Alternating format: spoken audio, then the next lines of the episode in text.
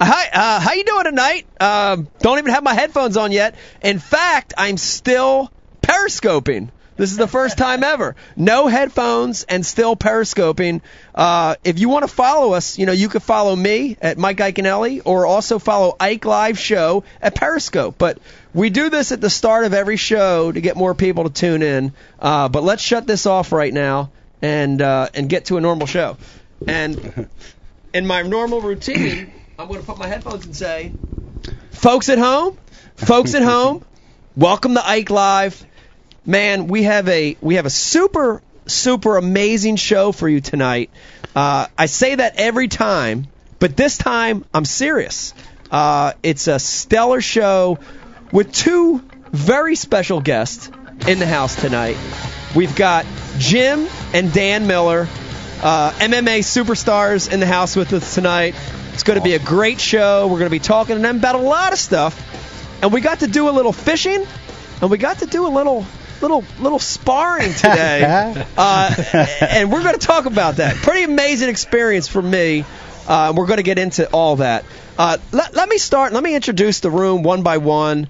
And uh, sitting to my right, uh, my partner in this really ridiculous show called Ike Live, uh, Mr. Pete Gluszek. Pete, how, are you doing man? tonight? Well, not so good, honestly. Not so good. You know, okay. I got choked out a little earlier today. I'm on I, I'm on Advil and ice packs right now. Wow.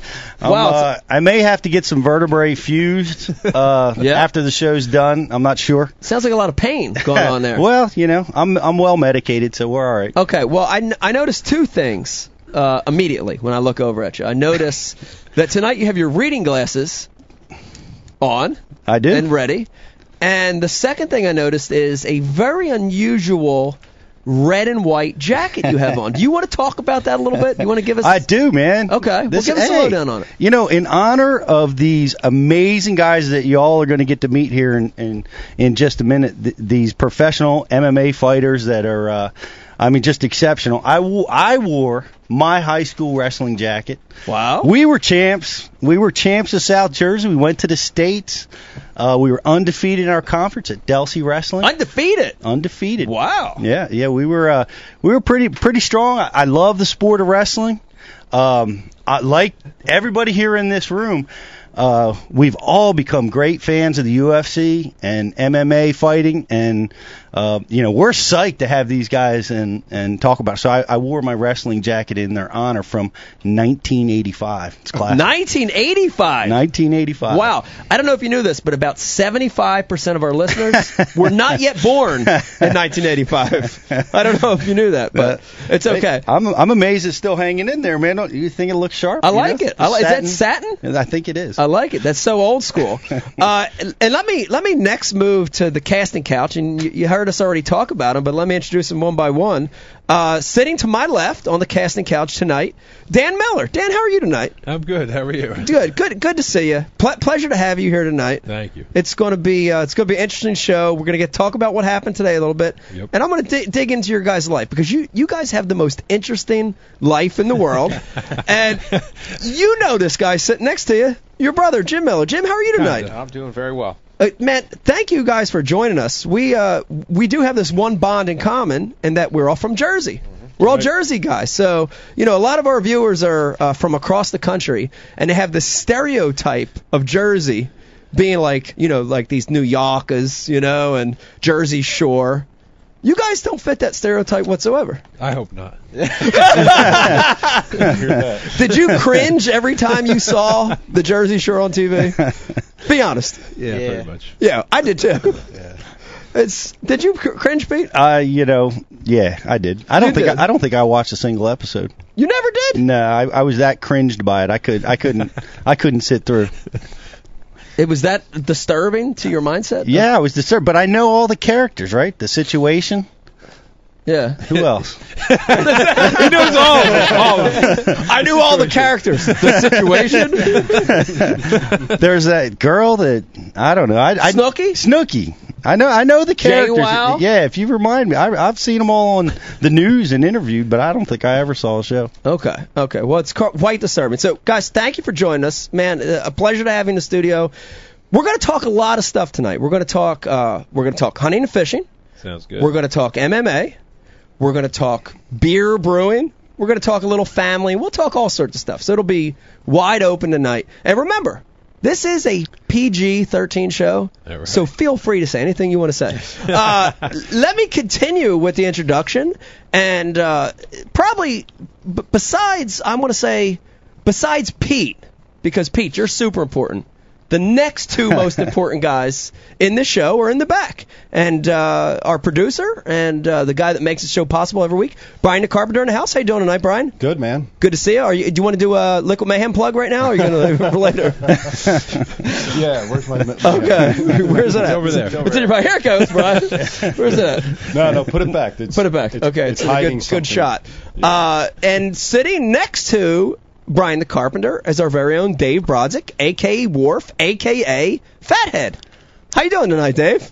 Right now, I'm nursing a collapsed trachea with some yards brew. Oh, oh, good. Okay, all right. And that actually brings us to our next part of the show, which is every week uh, we drink a different beer, and tonight.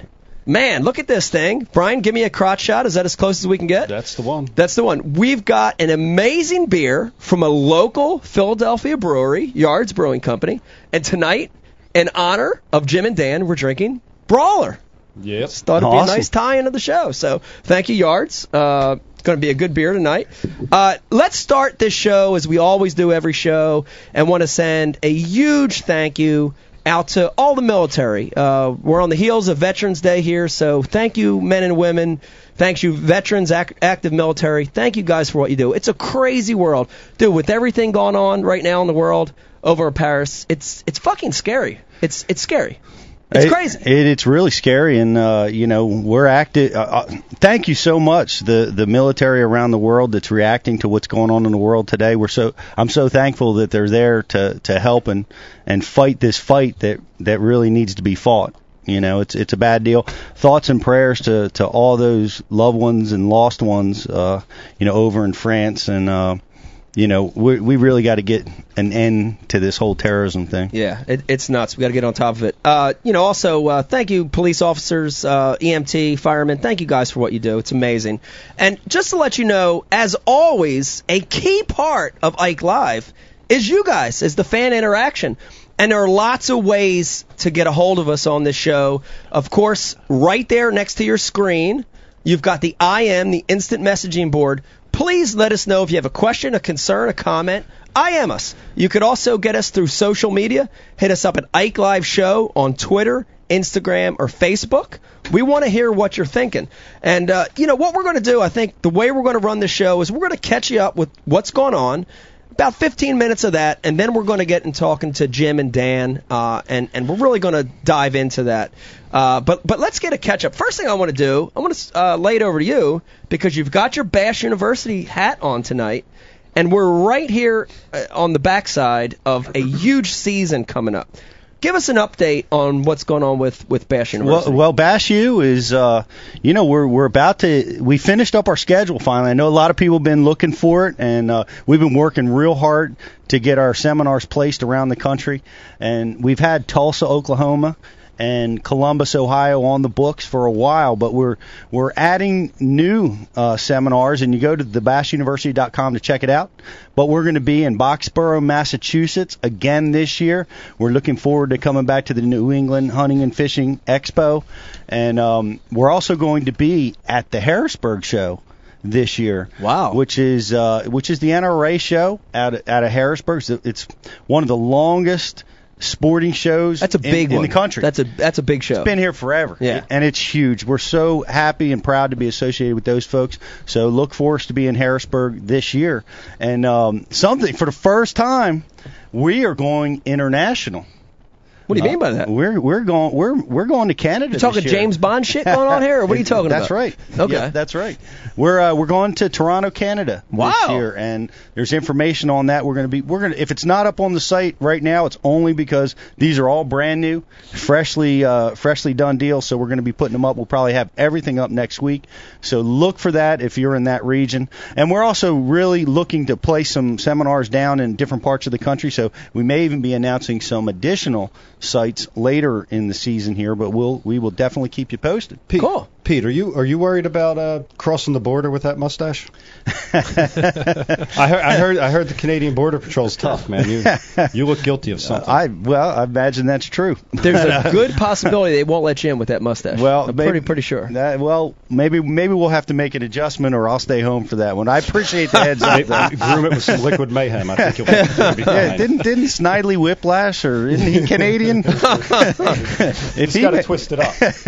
if he made it, I should be okay. But, hey, you know what is really really cool is uh, we just recently uh, struck a verbal agreement. We're going to have this year's AOY, the man, A Amart at Tulsa, Oklahoma, Bass University. Wow. So look for that, guys. That's going to be great. We're we're so tickled to be able to work with Aaron this year. He's obviously one of the greatest anglers in the history of the world, and uh, he's going to be doing some seminars for us. So even if you can't make Tulsa, everybody or any of these events, all of our seminars are available on Bass University TV. You can find that all that stuff at thebassuniversity.com. All our seminars are broadcast one a week, every week, uh, forever. So uh, check that stuff out. But we're I'm so excited to see what Aaron has to say and and listen to his instruction because he's he's so different from every other angler. Yeah, it's it's going to be awesome having him there, and he's going to, you know, Aaron rambles a lot, so he'll do like 50 seminars in one seminar, so that's going to be good. Uh, let me give you an update too. Uh, for those of you that know, the Winter League started last weekend. Uh, I was fortunate enough uh, yesterday to fish a Winter League on Parvin. Uh, we had 14 boats, and there were five bass total caught in that event. Um, to let you know, I caught zero bass and uh, didn't do very well in the tournament. Uh, thank you, appreciate that. Thank you very much. But I did win big miscellaneous of the day for seventy five dollars. So Did you? yeah, with a two point three pound yellow perch. That's an amazing perch. Thank you very Nuh-uh. much. Good Lord. Yes. lord. Two pound yellow perch. Well, hold on a second. The way they weighed them, they had to their regular scale broke, so they had to weigh them in a bag. So there was some bag weight there. I'd but say I'm, so. But but wait a minute. I'm going to give you an honest estimate that that was a pound and a half perch. Wow. Absolutely. So seventy five dollars for miscellaneous. So- Jumbo. Jumbo. You can call me a perch master. Yeah. Uh, perch jerker. perch jerker. And uh, something else interesting happened, um, which is we got to uh, to rescue two high school kids that were fishing in that Yeah. tournament. Uh, re- really crazy. Um, they were fishing in a really low. Uh, I'm trying to describe this boat. It was kind of the most low, narrow beam John boat you've ever seen in your life, loaded down with tackle.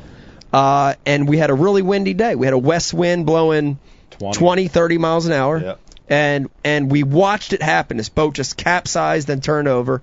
Here are these two high school kids, you know, clinging onto this capsized boat. Uh, so we were able to get them out of the water. They lost some equipment, but we got them to the beach. Uh, hypothermia is a killer this time of year. You know that. So, uh, what want to give a shout out to those kids. Uh, uh, Colin Stewart, is that correct, Bry? Colin Bassmaster Stewart. Colin Bassmaster Stewart, uh, if you're watching tonight, um, take me up on what I told you. Uh, we we said through the Ike Foundation, we're going to donate rods and reels to those kids. For for what they lost. they lost a lot of stuff. So you know they're high school kids. Uh, we we've all been there where we've lost equipment or have had equipment stolen. Right. So uh, so we're going to hook those guys up. So please, if you guys are watching, come by this week. We're going to hook you up with some more rods and reels.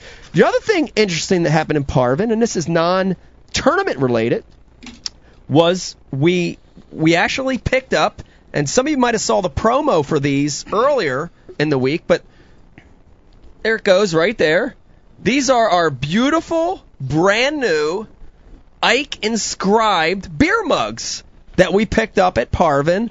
And what to send a sh- super shout out to to the guys that made this thing for us. It's amazing. Uh, Kevin Burke. Um, Kevin Burke does a laser engraving business, and he's local here in South Jersey. Amazing glasses. Uh, we're all going to be drinking out of these things for years to come. Uh, if you want to look him up, it's an awesome glass, great looking product. It's KN Laser, KNL laser. KNL Laser at gmail.com. KNL Laser at gmail.com. Awesome glass. Thank you, Kevin. And I also met his wife. Uh, great meeting you guys. Thank you for the glasses. We're going to enjoy them for many years to come because we love drinking beer here at the show. They look awesome. They look awesome, don't they? Look at that thing. It's amazing. That's really That's a cool. laser engraved. Yeah, that's cool. Okay. Uh, laser engraved. Um, Want to also remind you what you saw. For those of you that were patiently waiting for the show to start, we ran a couple minutes late. You saw an amazing video, a bacon challenge that was shot in Maryland. uh, really cool. And uh, met this guy for the first time, Mike, and uh, you know him as One Rod, One Reel Fishing. Uh, really cool guy. Really cool video. Uh, definitely look for it. Look for it on his YouTube channel. It's One Rod, One Reel Fishing, and you'll see three bass caught on film on pieces of bacon. Actual bacon, Pete. I can't believe it. No, it's true. Real bacon. So They can I? You told me a little Yeah. bit about it. They bid a drop shot piece of bacon. drop shot bacon uh, was one of the techniques that caught the fish. Did you like cut it into like a little? well, we did. action-oriented We did. piece So we bacon? got the bacon strips, and in the beginning, because it was such clear water, we thought we would go with finesse bacon, which is turkey bacon, right? You know what I mean? That's like a finesse kind of bacon, almost light vegan, line. gay, right? Yeah. right. So we started with that. I actually caught my first bass on that, but what we realized it was it was it was very it, it didn't hold on the hook well. So as the day went on, we realized that going to really fatty bacon, that thick cut, fatty ass bacon that's terrible for you but tastes so good, was the deal because the fat kept it on the hook better. So we ended up catching another one on a jig and another one on a swim jig with bacon as a trailer. So kind of like pork rind. I was just gonna say, and we've been using pork rind for. Are you allowed to use bacon in a tournament? I would say because it can't be live bait, so I would say bacon counts. What do you oh. think?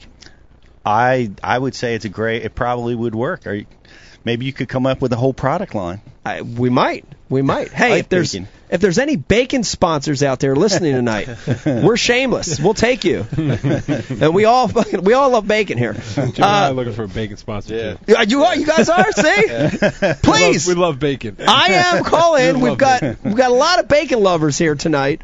Uh, but look for that video. One rod, one reel fishing. Uh, pretty awesome. And one last thing, and I, Brian, I don't want to get into it right now. I just want to mention it, and I want to get back to it later in the show, uh, which is um, a competitor on FLW side, on the Rayovacs on the FLW, did something unbelievable recently. And I do want to talk about it later, but let's mention it real quick. Pete, do you know this story? Ray, yeah. Okay. Ray Hanselman, uh, friend of mine, actually fished on uh, with me in Texas on the first uh, Texas Bass Classic. Okay. That's how I met Ray. TTBC. Yeah, he's Yep. he's a guide down at Lake Amistad, and he he did the most amazing feat that that has been done. Four tournaments in a row over on the FLW side. Uh, he won all three in the Texas division, and then went on to win the championship. That's amazing.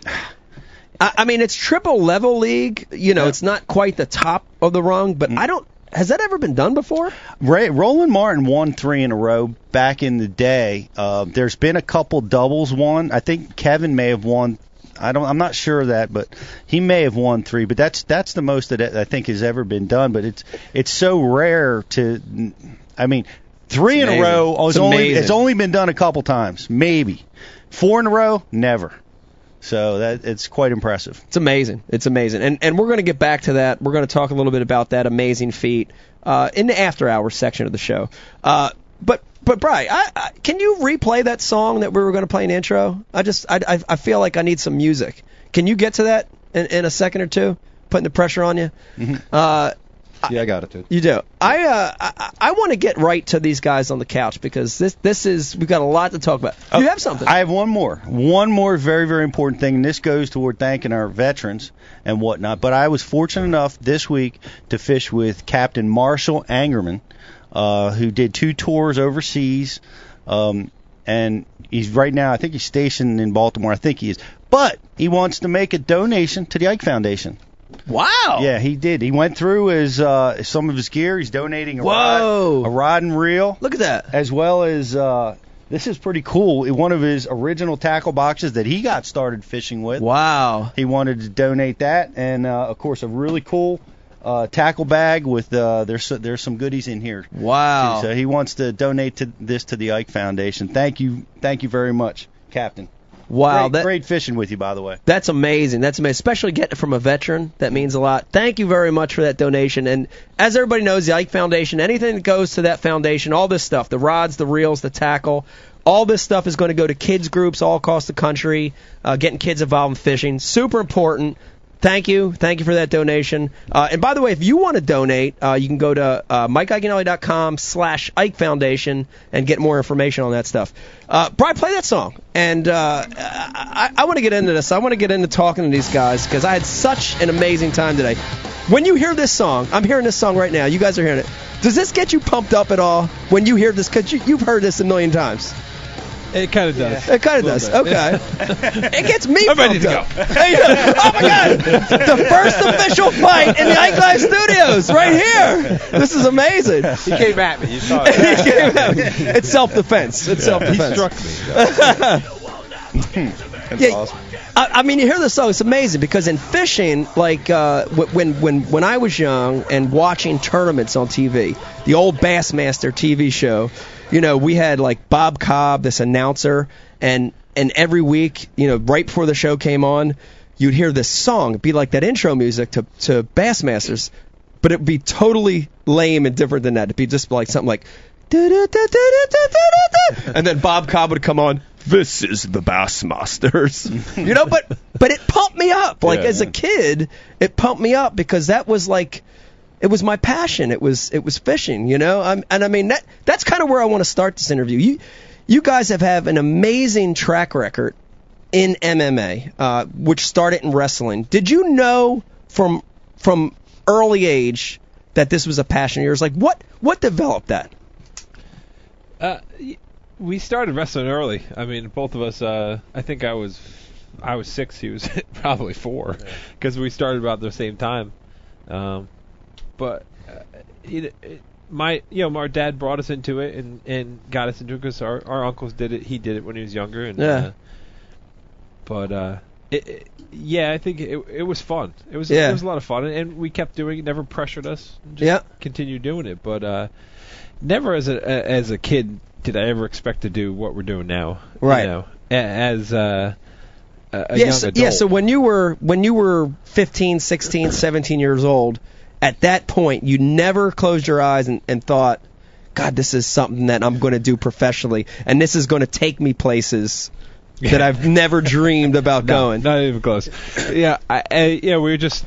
I always aspired to do, you know, just wrestle more. Yeah, Um, I never, never aspired to fight. I, you know, I, I had seen it, watched it a little bit, but I hadn't. I didn't really start getting into it until I was, uh, uh you know, a young adult. Right. You know, 20 years old. Right. Started watching it. so. yeah. Did you do you feel the same way, Jim? I, I guess it was around the same time. Yeah. You know, so I was still like about 18. Yeah, Uh, and, and I was like, you know, I'm gonna I'm gonna fight.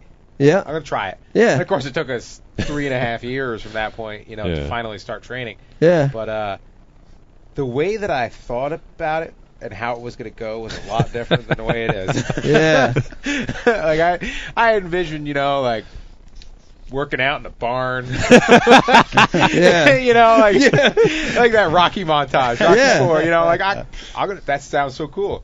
And I was a lot more jacked in my vision. Right. You know, I- Yeah. yeah. that Yeah, the process mentally was Yeah. more exciting than Yeah. what was actually going on. Yeah, a lot bigger pecs. Yeah. uh, but you know, I, I mean, we grew up wrestling around.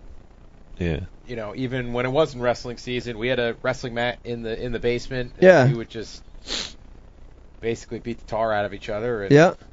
Usually, I came out on the losing end of it. Right. But uh, Still does. yeah. Still does.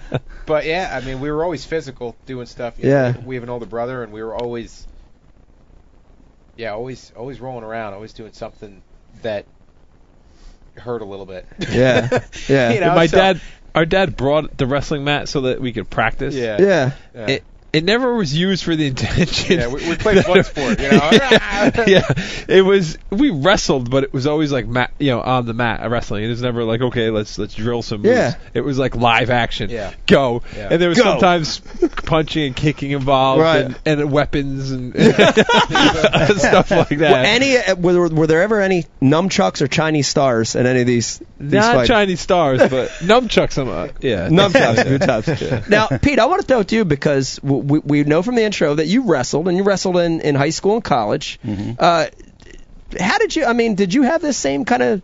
Did, were you just drawn to it? How did you get involved in it? In wrestling? Yeah. Yeah, you know, I mean, wrestling is a very, very special sport. It really is. It develops character and mental toughness to a level that I've really never encountered it in other things. And once you once you start into it, it, it just man, it, it just consumes you if uh it, you know, if it's something that that you can get into. So, Right. I mean, that's what I that's the way I, I kind of got involved in. it. I admired my coach. He he was a brand new coach coming out of college and a super talented guy and and uh you know, I just I wanted to be like him. Honestly, and and I didn't. I lost every match my my freshman year. I really I had no idea. These guys started at six. I didn't start wrestling till what's what's freshman fourteen. Right. That's the first. I didn't I didn't know how to defend. I didn't know what to take down. I didn't know. I lost every match, but um, but I kept at it and I got better and better. And um, you know, it it just it, it is. It's it's something that if you do it in your lifetime, you will never forget those experiences. And we shared, you know, some some wins that we had. I had, you had, in in the high school times, and um, but yeah, I, I was I loved it. I love the sport of wrestling. I think it's one of the greatest things you could do as a as a competitor. I think it's helped me in fishing. Yeah. Many many times it's helped me when when the chips are down and you're struggling. Uh, you know, if you've wrestled in in, in tournaments and, and matches, you feel like you can. There's nothing else. There's Yeah. nothing else that's that hard. Except for maybe getting punched in the face, Right. you know, or kicked like you do in the MMA. But that, see, that that's what's really unique is when I wrestled, that wasn't cool. Like MMA was there, but it wasn't like the UFC is now. You know, Yeah. it was just kind of a sidebar to, you know, to jujitsu or you know the other all the other Yeah. mixed martial arts. Didn't have I, there. That wasn't when I graduated and got done wrestling. There was nothing to go to. You either went to the Olympics, Right. right, as a wrestler, or that was it Right. right? But now you see so many of the wrestlers like these guys that that have this great you know thing Yeah. to go to. But man, I tell you, I'd have been.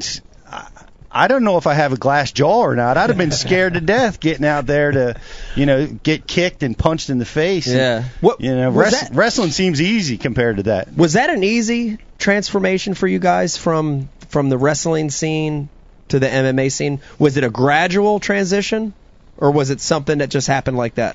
I, I think it was uh, pretty easy for us. I mean, we both um, we were, we wrestled, but neither of us were spectacular wrestlers. You know, we were we were good high school wrestlers. Um, you know, I was a I had a losing record in college. You know, got thumped on by some very talented guys, uh, but um, we never had that ego going in. And there are some very talented wrestlers that go into the mixed martial arts and they try to just out wrestle people, and it bites him in the ass. Right. You know? um, we both wanted we wanted to learn jiu-jitsu. Right. know? And then when we stopped doing just the cardio kickboxing classes, our striking training, um, we you know we really we wanted to learn striking. You know. Yeah. And and it's it even though it was never like that. You know. Uh, we never approached wrestling as a martial art. It really is Yeah. you know, and and it kind of has that same same type of uh, you know mental, um, I guess mental approach to to to the sport. Yeah. Um, so it, it was pretty easy for us. I mean, getting over the getting punched in the face thing that. You know, I, Yeah. I, I didn't sleep for a couple of weeks leading up to my first fight. Right. You know, it's like, oh, you know, I don't want to get punched in the face. Yeah. You know, like I had been in one stupid street fight, you know, before that. Yeah. Uh, I can't imagine. you know, and yeah, it's like I, I don't want to get I don't want to get punched in the face. Yeah. Yeah. But then he went out, he fought before me, steamrolled his kid, and it's like I could do this. You know, and I'm like I cornered If cornered he him. can do it, I can do Yeah. it. He, he fought like second fight of the night, Yeah. something like that. I was the fourth, so I went out. I was warming up with him. I cornered him, and then uh, Yeah. I'm like skipping back to the back to the locker room. It's like, yeah, this is gonna be awesome, you know, you know. And then uh, yeah, it was uh, it wasn't that bad. Right, right. And for all the guys watching tonight, I know a lot of you are hardcore MMA fans. A lot of you know, already know Jim and Dan. Uh, for those of you that don't, what I want to do, Brian Carpenter, can we fire a video up? And then what we're going to do, Pete, I'm going to bring you back to the IM, and I'm going to bring out uh, Dave because Dave probably is Super the fan. biggest fan of the sport I know. His son's in wrestling, so I'd, Hmm. I'd like to bring Dave out. Is that okay with you, Pete? Yeah, by all means. Okay. I mean, he he knows the sport. I'd Okay, love to so hear the conversation. We're going to bring Dave out. We're gonna and play a quick three minute vid. Yeah, we're going to play a quick three minute video. And for everybody that's not a fan, I want you to watch this, and this will really give you an idea of what we're talking about tonight. So let's make a swap. Brian the Carpenter, go ahead and play this video and hang with us two or three minutes, and we'll be right back.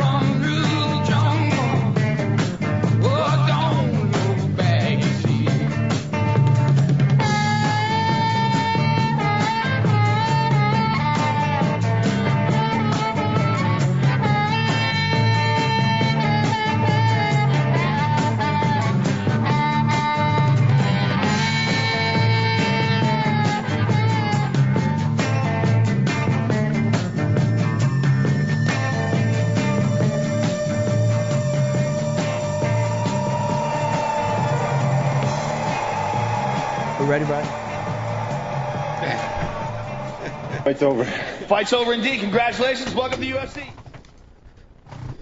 Oh, sorry.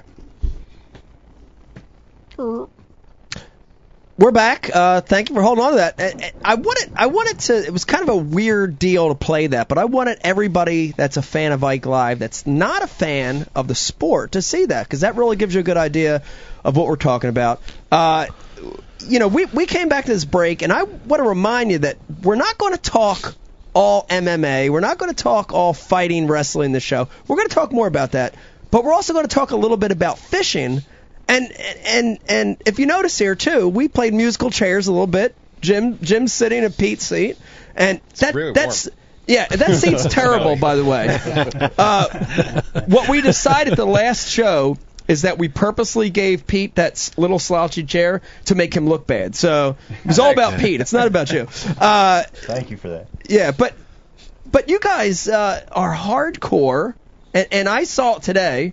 but you guys hunt and fish just as much as you do other stuff. And and talk a little bit about that. I mean, because you told me I asked you earlier how you got involved in fishing, Mm-hmm. and we have a lot of guests on the show, and I asked that question, and 99% of them say.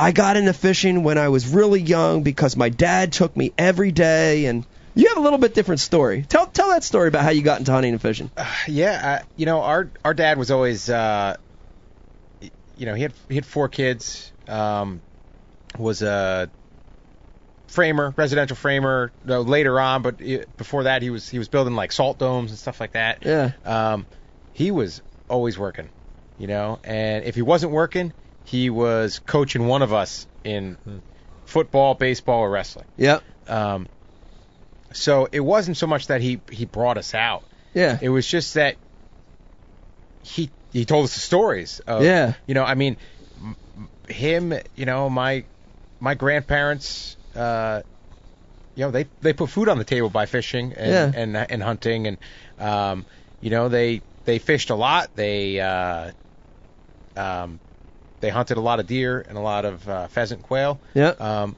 and we heard these stories uh, all the time when our grandfather would come in. you know, Stories of hunting and fishing. yeah, yeah. yeah, It was that's really what it was, you know. And uh, and our grandfather, you know, he used to tell us these stories, and he'd tell you the same story eight times in a row.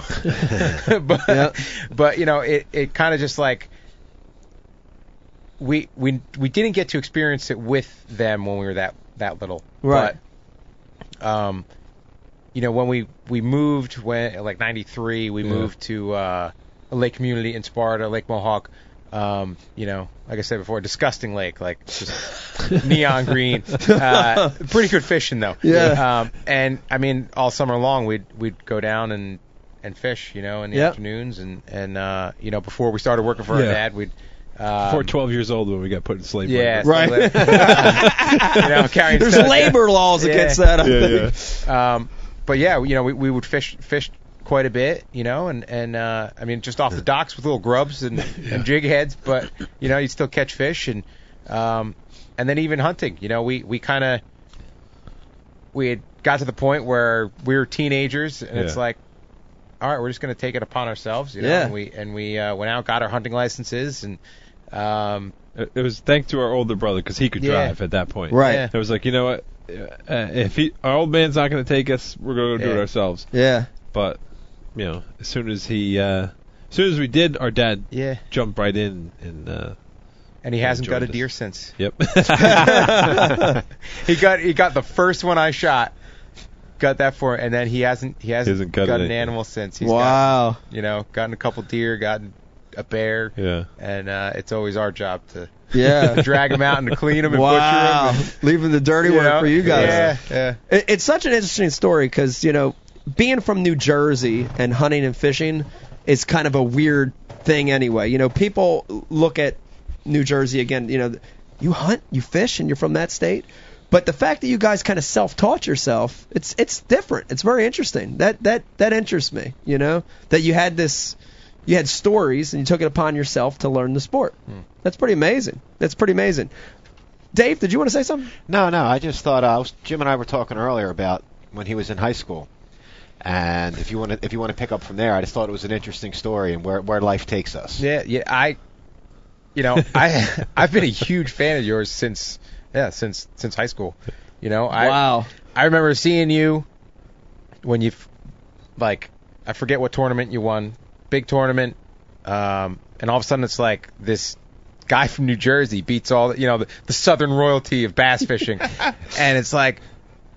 I could be a bass fisherman now. Like this is awesome. You know, here's this guy breakdancing on the on the bow of his boat. Yeah. Like this is so cool. You know. And, uh, Wow. yeah, it's it's crazy. And then and then hearing the stories of the, the your fishing spot, the tick hole. Now that is Yeah. pretty amazing. It's absolutely crazy. It blows my mind. That's pretty amazing. So, uh, without giving away the GPS coordinates, because I know every Ike Live viewer is dying to know where the tick hole's at.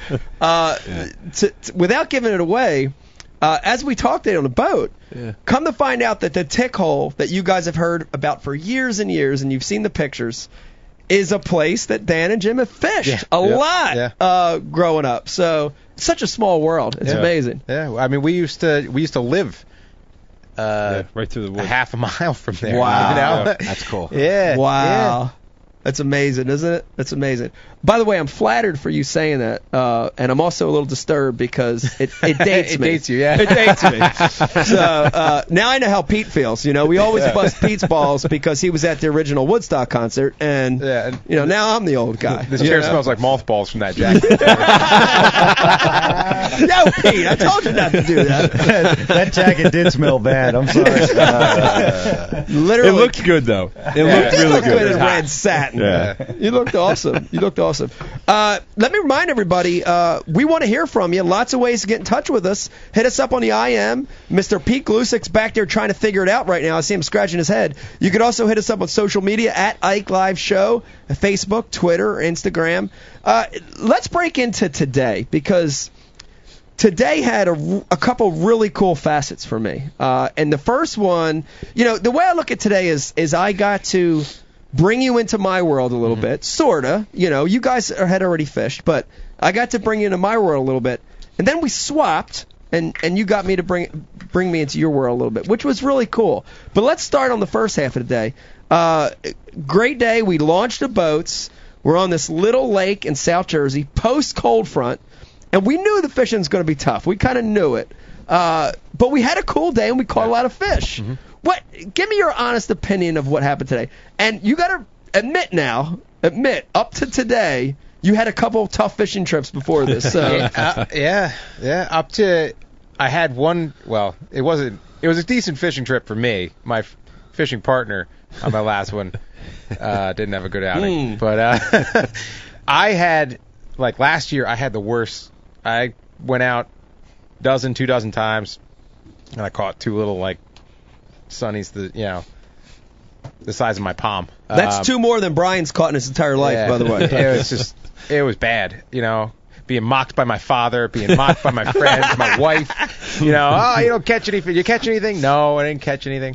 Uh, I was finally able to break the curse, you know, uh, over the summer. Yeah. And yeah, today I, I, this is the best day I've had in a, a few years. We caught a lot of Yeah, fish. And, and what was funny is we, we were kidding before we even left the dock. I said, before we ever left the dock, I said, here, here it goes. Watch what happens. I'm going to get my ass kicked twice today. I'm going to get my ass kicked fishing. I'm going to get my ass kicked on the mat. Yeah. And sure enough, the first two fish caught Yeah. today, back to back. Yeah, yeah. Jim and Dan, back to back. I know, man. With pickerel. It was amazing. Uh, but without, I, I don't want to puff your heads up too much, okay? but I got to tell you, we we do have we've had a bunch of guys on the show, uh, more you know mainstream athletes from other sports. We've had some entertainers on the show, and I I don't I don't know the right way to politically correctly say this, but you guys can really fish.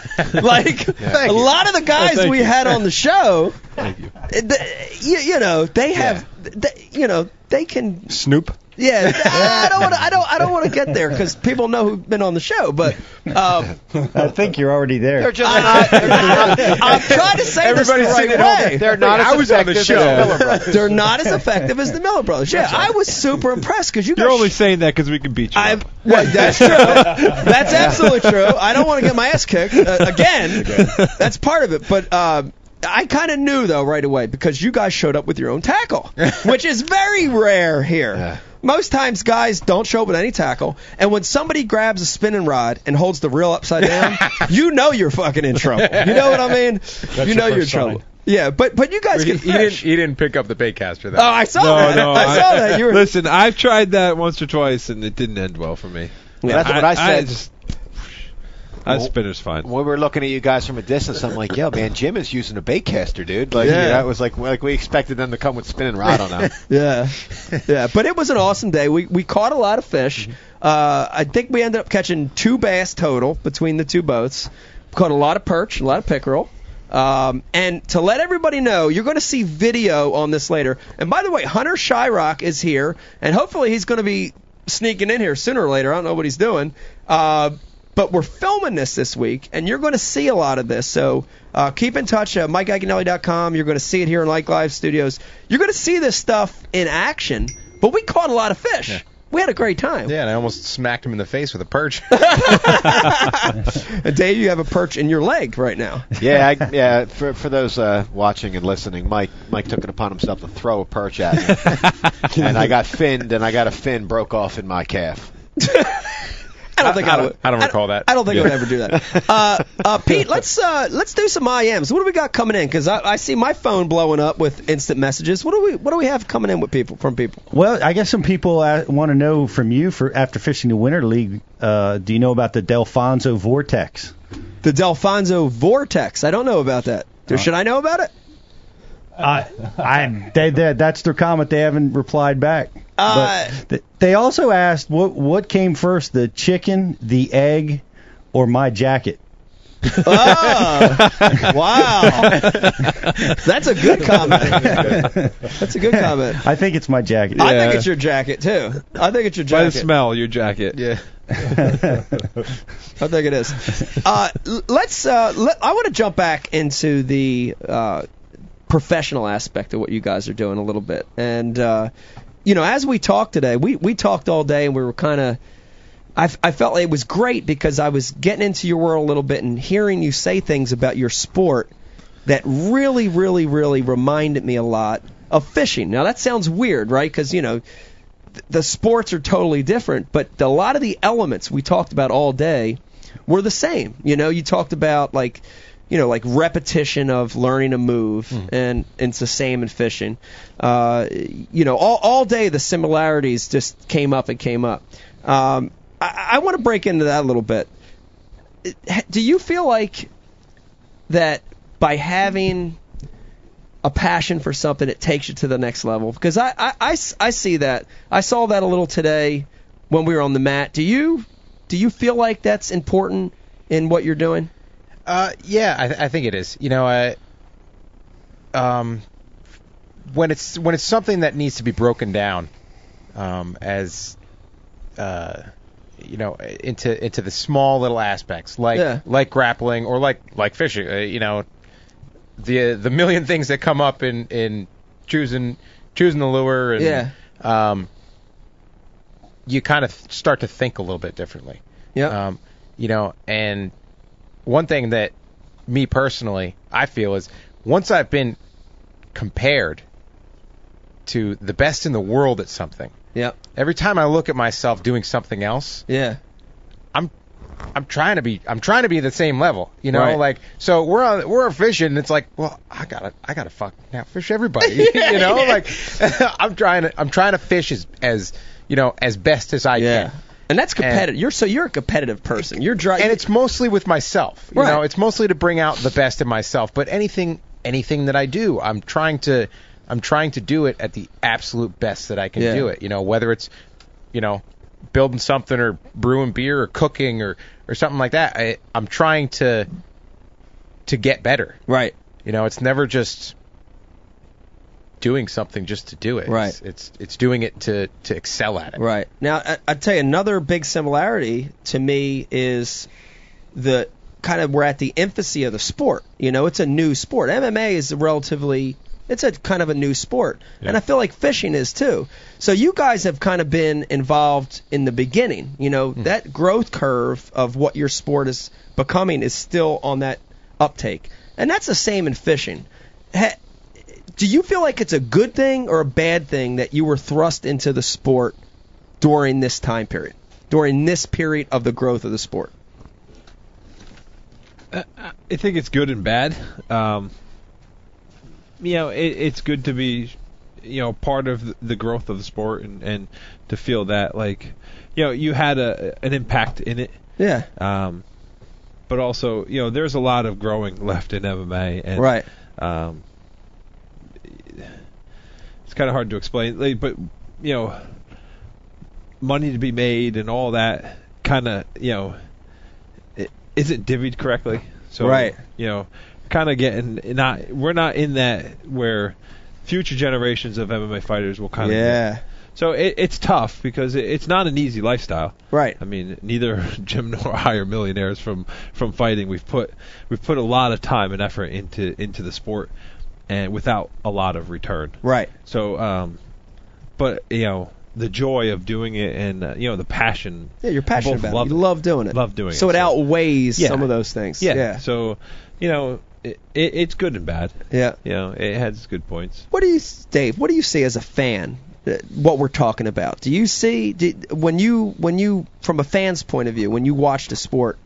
Do you see that disparity between who's making money and the athletes themselves? Well, as a fan, you don't have that inside knowledge. Right. I don't know what guys are making. You know, I don't know what the UFC is making. I don't, you know, and when you talk to them, yeah, you do learn that there's a massive disparity. You learn that, you know, it's a billion dollar company, and there's guys that have to sometimes work full time jobs who are signed contract fighters. Right. And that that's disturbing. No one who's a signed fighter for the global leader in MMA should have to work a full time job Right. and, and train, you know, part time. Right. And a, a lot of guys do that.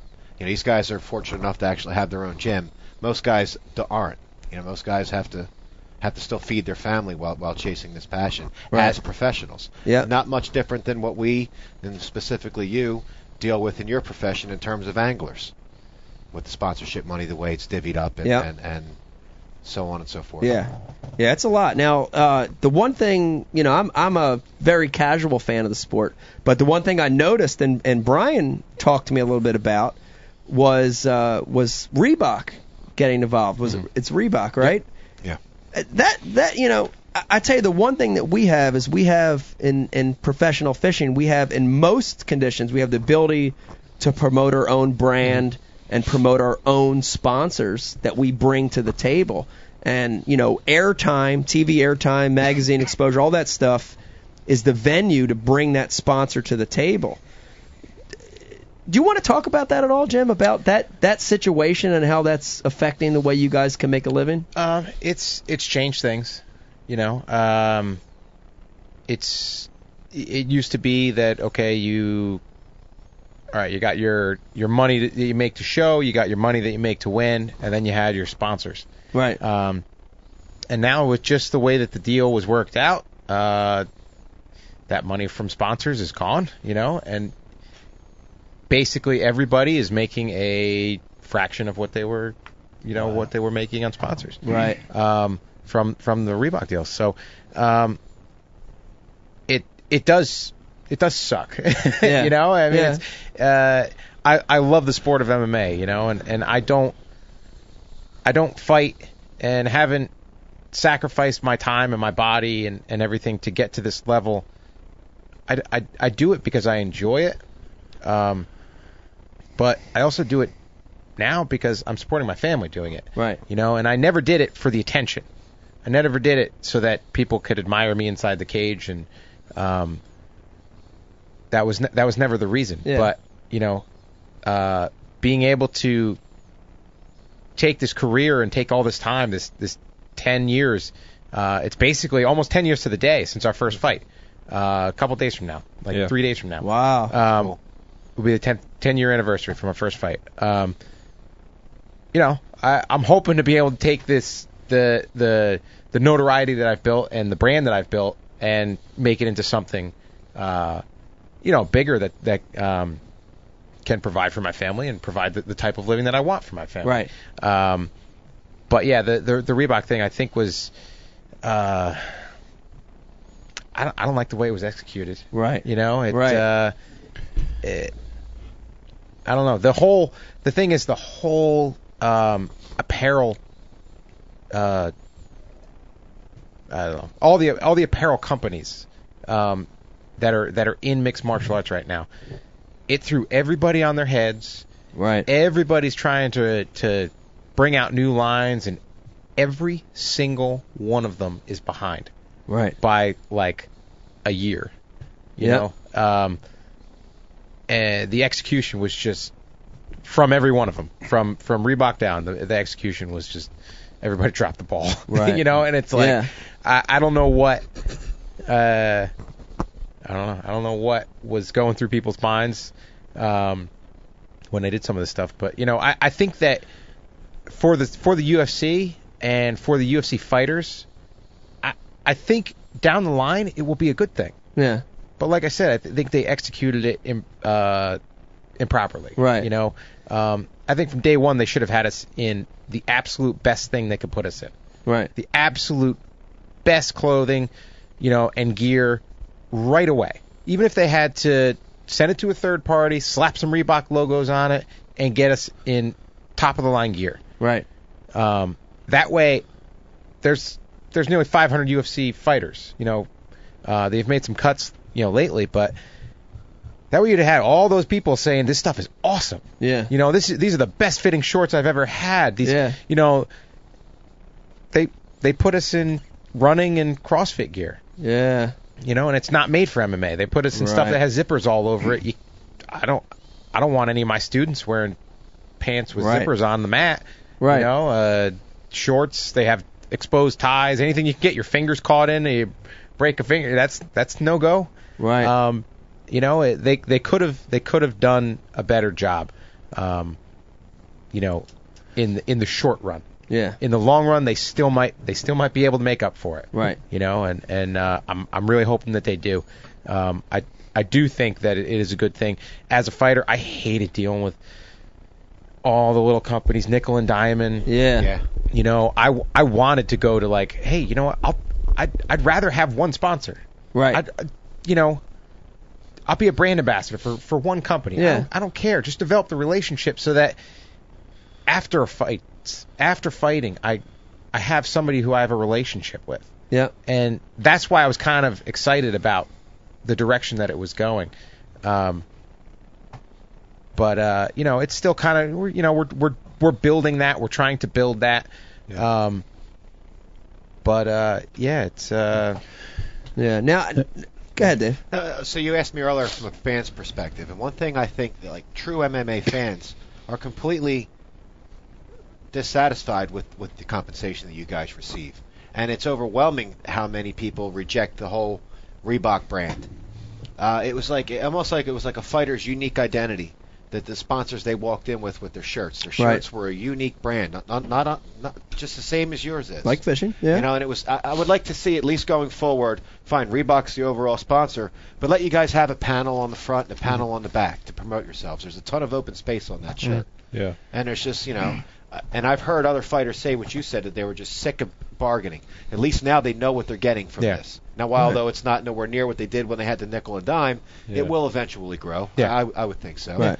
But on the other sports, people aren't as sympathetic with the players or, or you know personnel's money as they are with fighters. Like they're just they really do want to see you guys. I feel you know do much better than and be compensated much more than you are. Yeah. Now, one one of the things that we're always fighting with and wrestling with is that the the anglers uh, have no representation or no real power as a group.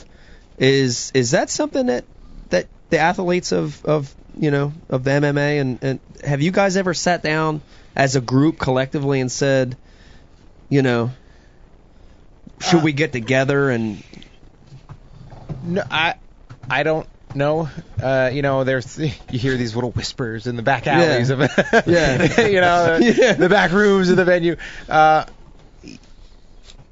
you know, it it might solve some of the problems. It it might not. You know, Right. um, the the thing that honestly, in my absolute honest opinion, what has held MMA back um, is just the way that the Western fan looks at the sport. right? Um, when Pride was huge, uh, you know, the, the promotion over in Japan, they had some of the best fighters on the planet. Granted, they were probably sauced out of their minds. Oh yeah. Uh, but it was all about the way they fought Yeah. the fighter spirit. Um, it didn't matter, you know, it didn't always matter if they won or lost, but as long as they fought their heart out, as long as they fought with that that passion, and you know, the way the rules were was you were judging the fight by who tried to win the fight. Right. You know, that's it. Not not who took somebody down more, not you know who controlled the center more, who actually tried to finish the fight like it was a street fight. Right. Um, so you had guys, uh, and they also had penalties. They had yellow cards, and um, you know if you were passive, they'd dock you 20% of your purse. So that sucks. But uh, but it was about, like I said, it was about the way that you fought. Right. Uh, you know, it's just just the Western American Yeah. way. You know, Uh, you Yeah. lose you lose once, and all of a sudden you suck. you know, so Yeah, it drives uh, insane. if if the fans want to see a change in the way that we're treated, they have to demand excellence. Right. They have to demand that that fighter that has put in the time and has you know basically scratched and clawed their way to that point. Um, you know, you could have somebody that's never fought before go out, bite down on their mouthpiece, and swing for the fences, and it could be, you know, people will think it's the most amazing thing, and they'll they'll blow up social media about it. But that person hasn't dedicated their life to it. Right. You know, if I stepped onto the field to play football, I'm going to get booed off because I'm a slow five eight white guy. you know, like uh, you know, uh, and I'll probably get killed in the process. But Yeah. I haven't I haven't earned the right to be there. There's there's really nothing that you have to do to earn the right to be in the UFC at this point. It just Right. comes down to timing and and you know, uh, oh, somebody got hurt. Let's let's pull this guy in or you know, Right. you got onto the show and you're you've got 3 fights. Yeah. Yeah, hey, you know, come on to the show. Right.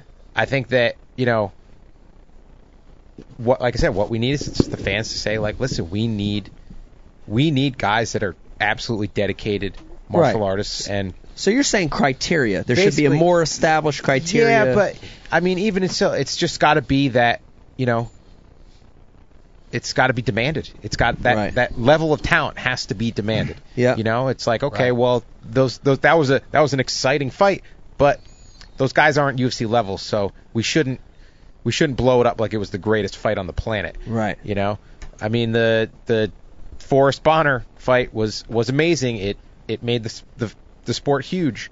You know, that's that was the moment. I mean, I remember watching it. Yeah. I remember going downstairs and telling my dad, "Dude, turn on turn on TV." But you look at it and it's like, well, Yeah. now, I mean, it wasn't. It was a good fight because they showed a lot of heart, you know.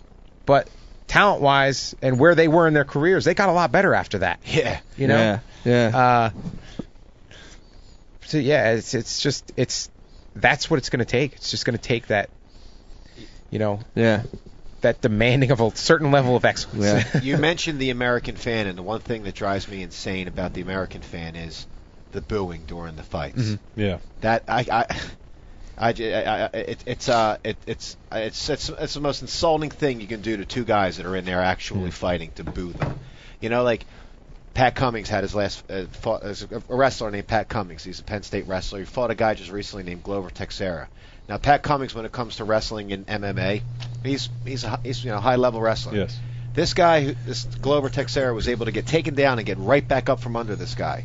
But people were booing at, like the attempt at a takedown and hold him down. But they didn't appreciate the fact that this guy Teixeira was able to get up from underneath one of the best wrestlers in, in mixed martial arts. Dude, that was in and Brazil. get up effortlessly. Not e- like it was it was amazing how he was Right. able to get up. But no, I, you know, fan appreciation. But they're still showing up for these some some of these shit cards and these shit fights. Hmm, yeah. And we're still Yeah. ordering the pay-per-views. I'm guilty of it. Yeah. I look at it as a monthly bill. Like, and you know, and, and to to support what you're saying, we almost have to demand what you said, excellence. Mhm. You know, make those five fights better be the best five fights they Yeah. can put together. Mhm. You know, Yeah, and I agree with you about the booing uh, transfers to fishing too. Oh yeah. I've never booed anybody. I don't think anybody should ever be booed except Oh, oh. Dave Lefebre. I knew that was coming. Uh, no, but but before you transition out of that, uh, it takes something that, that, that drives me crazy is is is the haters, especially internet haters. oh yeah, Uh, you know, I, Yeah. I mean, like I was going to tell these guys earlier, you actually were made GQ's top ten list of most hated. that's athletes. right. I was. Yeah. Most Thank, hated. thank you. Badge of honor. Thank you very much. I, I thought it was like top ten hottest bots. Yeah, that's what yeah. well, you saw that today with the purple, uh, And purple totally agreed. little fat Go gut ahead. bulge thing I had going on. Uh, yeah, and and you know wh- what Brian said, which is interesting, and uh, I mean you have that in every sport is the haters, but and I've said this to Brian a million times, and uh, it's so true, which is that the haters are key to the business model. Mhm. I'm serious. You know what I mean? Because, dude, look at it. Uh, that that kind of that that unfan fuels the true fans. like times 10, you know? So it's it's key. It's so important, you know? I love the haters because they help my business. It built it built your brand. It did. Well, spe- speaking of haters, DJ Bass wants to know if these MMA fighters reel with the spinning reel upside down. they don't. Only when fishing on the left side of the boat. they don't. Everything was correct in the boat today. Uh, I, I want to switch gears and, and and talk about and and again we're going to see this later in videos after the show tonight, but. I want to talk about the second half of today. So we went out, we fished, we had a freaking blast.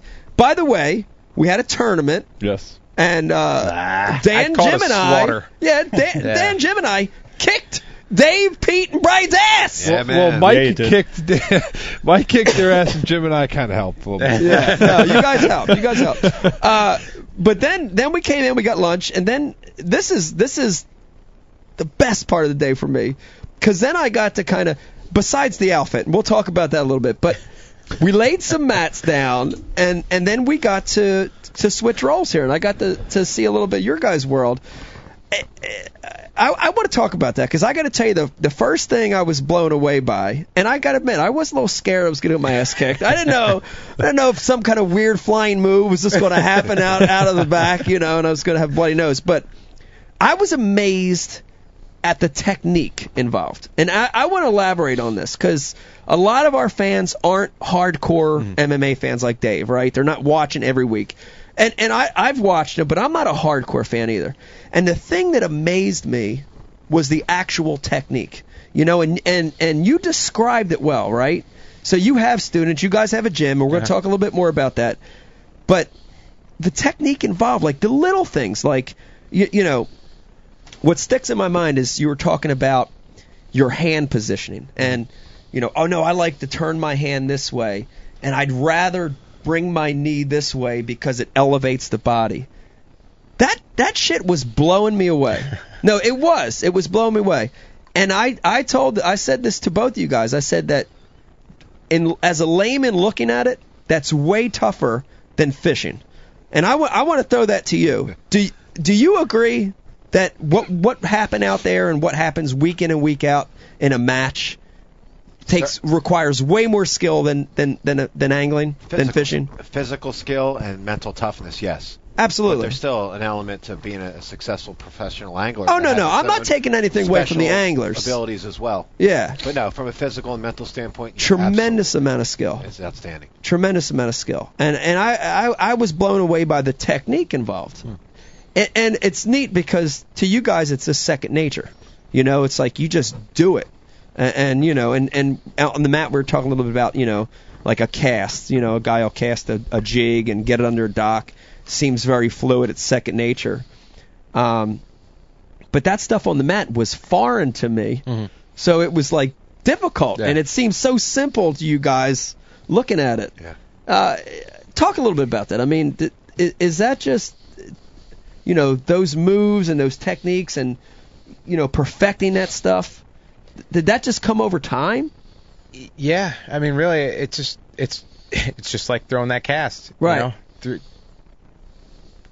setting the bucket up Right. 20 paces away and flip it- Repetition. flipping into a bucket. Repetition. You know, it, eh, and that's exactly what it is. You know, you you you do um, you do the move over and over and over and over again. You know, and yes, okay, a new technique or like, okay, this is a tricky cast. I gotta, you know, I gotta flip it under a, a, a tree branch or something like that.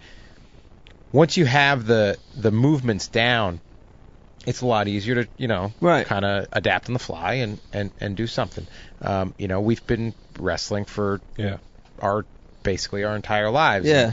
And, you know, then you get into jujitsu and it's and it's lots of reps, lots of reps. So it's like, okay, well, you know, the way we do a guillotine, we kind of adapted that on our own. Yeah. You know, we were showing a guillotine a certain way, and it really didn't work for us. Um, Yeah. And then, you know, we kind of both collaborated on it without actually talking about it. Yeah. You know, Just choked each other. yeah, just choked each other a couple times. And it's like, and it's like, you That- son that of a bitch, that hurt. Like, you know, what How you did you do that? Yeah. you know, and yeah, it, it it kind of adapted, and then it's like okay, so then you start showing people, and then then it's easier to break it down and Right. start, Yeah. okay, well this is how I hold my hand, and this is exactly what I'm trying to do. Um, but yeah, it's it's those the devil's in the details, you know. it, and that's just like fishing. yeah, yeah, it, it, it You is know? exactly like fishing. And you know what what you're talking about is like you know like set established time tradition moves versus what I we call it you know like freestyle, like a mm-hmm. freestyle cast. You know, in fishing there's there's you know flipping, pitching, the overhand long cast, the roll cast, these very traditional set casts. But at the end of the day, when you get out there and you're up the Schuylkill River in Philadelphia and trying to get it in a pipe that's that big, mm-hmm. you're going to do anything you could do to make that bait get in there. And Yeah. that's kind of what you guys are saying, right? Yes. You're just adapting and learning, mm-hmm. Yeah. and then you figure out something that works, and and you kind of you kind of take that as your own. Yes. Yeah. People don't move the same. Right. So you can't do the move. You know, you're not going to do an armbar exactly the same every single time. Right. People move differently, so you know you adapt differently to Right. you know different people. So yeah, it's pretty much the same thing. Yeah.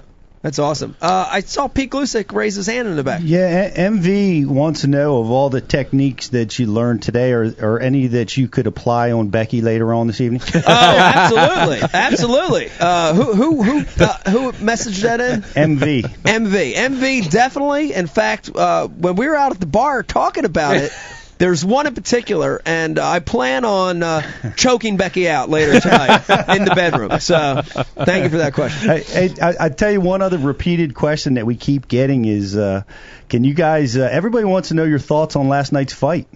Oh, yeah, we should talk about it. Yeah. Jim, you want to talk about it? Uh, yeah, I mean that's that's the fight game. You Right. know, I, Oh. Ronda still is uh, a spectacular athlete and uh, you know an amazing fighter. Um, not really a big fan of the the hate she's getting. You know, Ju- you know she loses the fight. It's all about that night. Right. You know, and the particular set of circumstances that lead up to that night. You know, what what injuries, what illnesses, what she's what she was dealing with, the the travel that she was dealing with, all the stress and the BS that's coming out with her trainer and all this stuff. Yeah. That all weighs on her. Then you get emotional at the weigh-in, and emotion is a son of a bitch. You know. Yes. Um, I've Talk, talk about this because we we talked about this earlier off camera, but continue because this is very interesting. Yeah, you know, it it you can't you can't let the emotions uh you know control you. Right. You- and we're talking about you saw this before the fight happened. You saw it in her eyes, in her demeanor. yeah, when she was a- after weigh-ins, you know, at weigh-ins, she was I mean just completely fired up. Right. You know, and uh you know, they had their little scuffle if you want to call it that at weigh-ins and yeah, she was she let Holly get into her head and she was just she was too angry. Looked like she Right. got in her, into her own head. Yeah, you know, and You know? there are some fighters that need to get Yeah. they need to make it personal. Um, but you can't you can't overdo it. You know, I've you know, uh, I had to put a dog down a couple years ago, and then I tried to train the next day.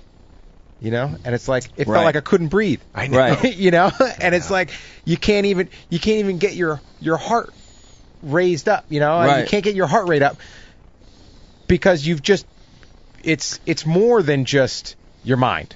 Yeah. You know, you get emotional and it starts affecting your nervous system. It starts affecting your body. Yes. You know, uh, we've both had to fight through emotional things. Yeah. You know, uh, and it's it feels like fighting in, in cement. You know, you Yeah. just uh, it makes it it makes it even harder to to deal with somebody that's trying to beat the crap out of you. Right. You know, so I mean, Holly is extremely talented. You know, I mean her her uh, credentials speak for themselves. You know, I mean she's a, a boxing champion, a kickboxing champion, and um, you know she fought a perfect fight. Um, that might, if they fought a million times, that might be the only time she beats her though. You Right. don't you don't know, you don't know. Right. It's the fight comes down to that one night, Yeah. that one moment in time. You know, and uh, yeah, it was a it was a spectacular fight by Holly. You know, Yeah. um, you know, and, and and that's another similarity with fishing too, right? Because on any given day, you know, you've got a field of 150 anglers in a tournament. On any given day, any of the guys can be the best at figuring out the fish that day, mm-hmm. right? You've got people that are more consistent, but when things line up, it it just happens, you know. Hmm. the emotion thing's interesting too because on from a personal standpoint, it's something I deal with a lot because I'm like I'm a I'm very emotional person, right? And I and I and I let the you know good things or anticipation or that excitement, that energy, you're so freaking pumped up, and I think sometimes it does hurt me, you know. So it's interesting to hear you talk about that and how you saw it before the fight even happened. You kind of knew that she was in trouble because she was too emotionally vested in what was going on. you know, it, it it looked it was that chink in the armor. You don't know. Right. You don't you uh, you saw weigh-ins, you saw the, her reaction, and it was like it might be too much this time. Right. You know. Yeah. It might not have been, but it it was. so then it's like, oh yeah, I'm a genius. I know everything about Her MMA. fight Yeah. before the last one was an emotional one for her too, with Yeah. the Brazilian saying her father committed suicide, and the Brazilian had brought that up and made made light of it, you know, made sport of her about it, and she was pretty emotional for Mm-hmm. that fight too. But she just looked different. In the second round, she just She- came out at, looking. at weigh-ins. You could see Kohea was w- was the aggressor. She was the one yelling, and and uh, Rousey was very calm Yeah. at weigh-ins and just yeah, she was. I think she was fired up to go go punch her in the face, but she didn't let the emotions of that get to her, you know, before the fight and and even during the fight, you know. So I, I think it it was a it was a change. Well, we watched Yeah. it together, and the, the second round, she just looked completely different from any Yeah. time you've ever seen her fight in the past. So whether she got hurt in the in the first round and came out really hurt, I don't know. I mean, she Yeah. looked different. I- if yeah, if she was if she was you know emotionally zapped, you've only got a couple minutes. you know, that walk back to the back to your corner after the first round is like, uh, the air's not going in today. you know, how are we going to deal with this? Yeah. You know, so it's uh, like I said, it could it's it's just that night. Have either know. one of you ever reached that point of you didn't like getting getting to the end of the first round, and you're just like, I don't know how I'm going to stand for the second. More more times than I care to Yeah. remember. Yeah. you know, I, like I said, we've we've fought with with things going on in our Yeah. personal lives, and uh, yeah, you know, I mean, my my wife was in a car accident before one of my fights. Wow. Thursday Wow. Thursday night before the the fight, I'm about to start cutting weight, and she's five months pregnant with our our uh, our third kid, and she gives me a call. She's in a car accident, airbag deployed. Ooh. You know, Wow. and uh, I spent four hours at the hospital with her that night. Come back, get back to the, you know, stayed calm. Everything was okay.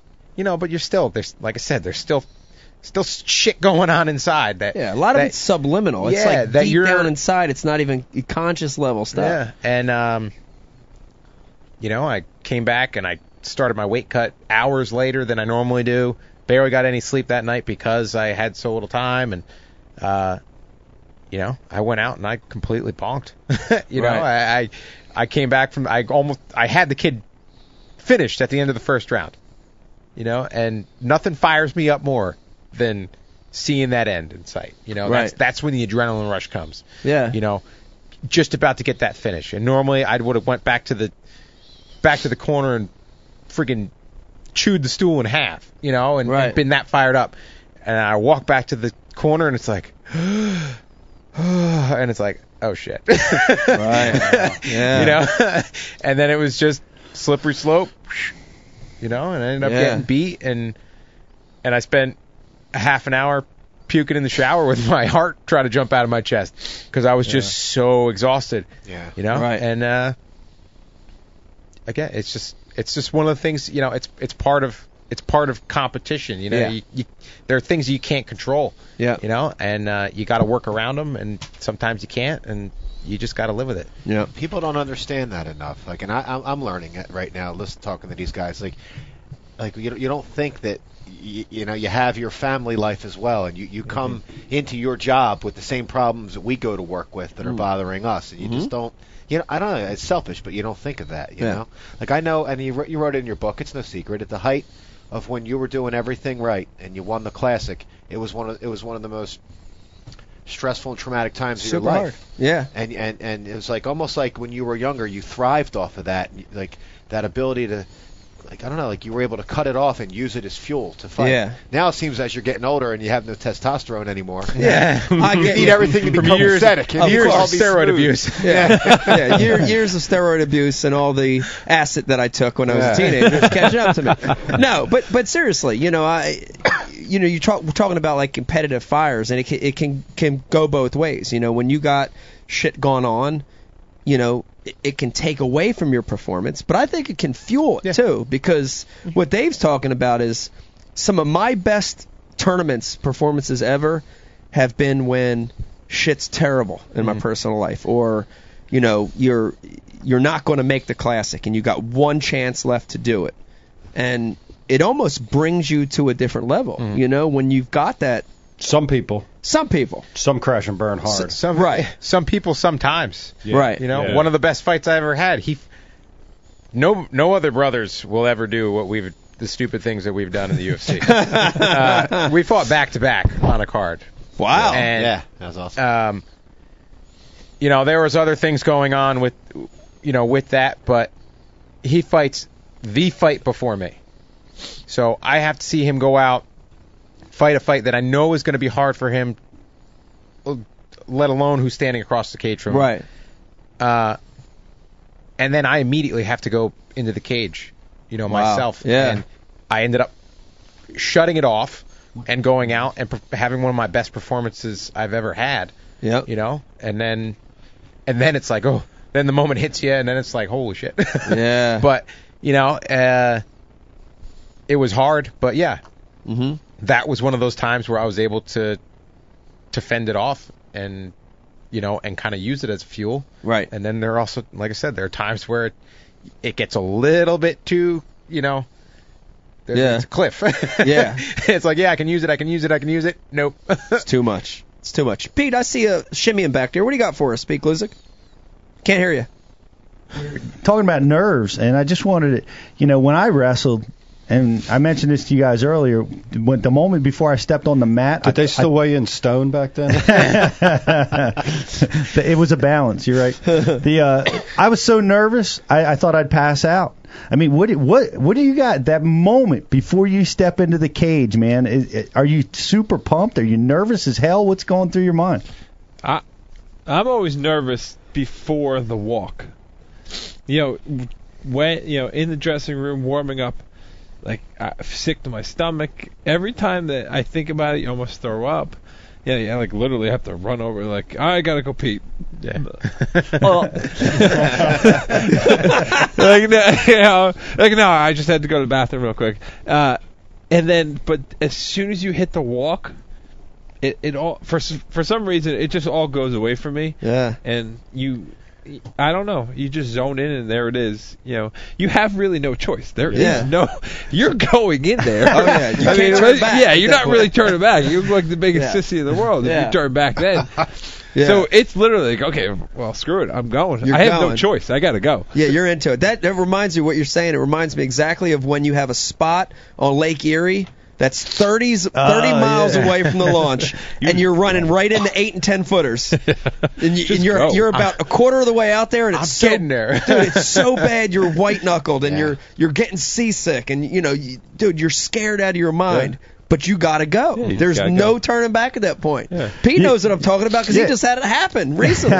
you can't say like, "Hey, Dana, I'm I'm not feeling real Yeah. good right Yeah. now." I want to turn back around. and- Yeah, I, I don't really want to do this right now, actually. Wow. to, to put that kind of a run in perspective, Lake Erie is like an ocean. There's a Yeah. point Yeah. where you can Yeah. get into it and you don't see anything yeah. but water. Yeah. When you're out there in what we call rollers, you're down in darkness, and then you come back up for a half a second, and there's light, and there's it's nothing in vision. There's darkness, and all you're going on is uh, is, is your your coordinates to go to where you're you know going It's to. terrible. I It's- I it's so I, si- I sing zippity doo dah. You do. that, that gets me through the ten foot waves. Zippity doo dah. Yeah, Uh, listen- Zippity day. listening to Dan talk about making the walk and, and, and there being no place to uh to go but forward made me think of your Frank Mir dream. That's creepy. All right, no, no, it was a fight dream. Get So- down there. About half our viewers, about half our viewers are ready to turn out right now. Go. Right. so I have really vivid and bizarre dreams, and most of the time they're funny. That's why I tell my friends. So this one, it was one. It wasn't a dream that started from the beginning. It started like as if you turned the show on while it was uh, broadcasting, and I, I'm looking around and I'm like. I'm on a fucking weigh-in stage, right? And I'm the and I'm like getting ushered to the scale, and I step on the scale, and then I and I'm like, what the fuck? They like my weight gets set, I get off, and then like Frank Mir steps on the scale. I'm like, oh my god, uh, I think I'm gonna have to fight him. I start reverting. I'm like, how am I even going to compete with this guy? Like, all right, you know, I gotta keep my chin down and my elbows in, and I'm thinking, I'm like scared, I'm terrified that I'm gonna have to fight him. And that was the dream. I wound up on the stage in the middle of a weigh-in. I Wow. Yeah. Weird dream. Did you have a boner during that dream? Ah, dude, come on. man. I was just asking. But I am a huge Mir fan. Now. Okay. Probably. Okay. Yeah, So, yes. maybe a half chop. I- I was- but I I, had was to go to sleepwalker, bathroom. I had to go to bathroom. That'll take a- Full bladder. You're getting older. Yeah. Full bladder. So, so Dan, once you make that walk, you're in. Yeah. You lose that nervousness. Yeah. Are, are you the Gone. same, Jim? Same exact same? Yeah. N- nervous in in the locker room, yeah, getting ready, but then it's, more nervous. Yeah, b- before before you take the walk out of the locker room, then it's like it's Yeah. it's game time. Yeah. You know, I mean, I'm, you know, you got to act the part. So, Yeah. You know, focus in and and Yeah. I mean, I the way I look at it is I'm I'm fighting from the time that I step out there and my opponent can see me.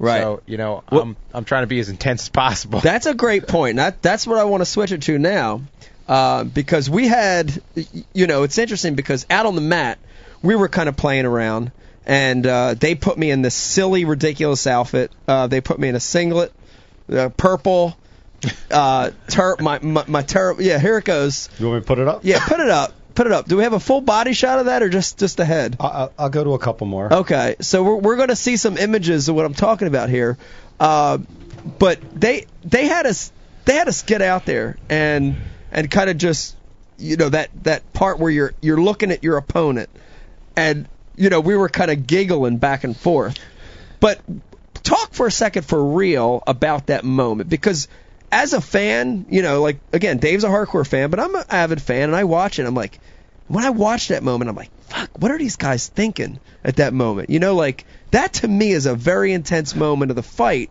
before it ever starts. What, what uh, are are you like?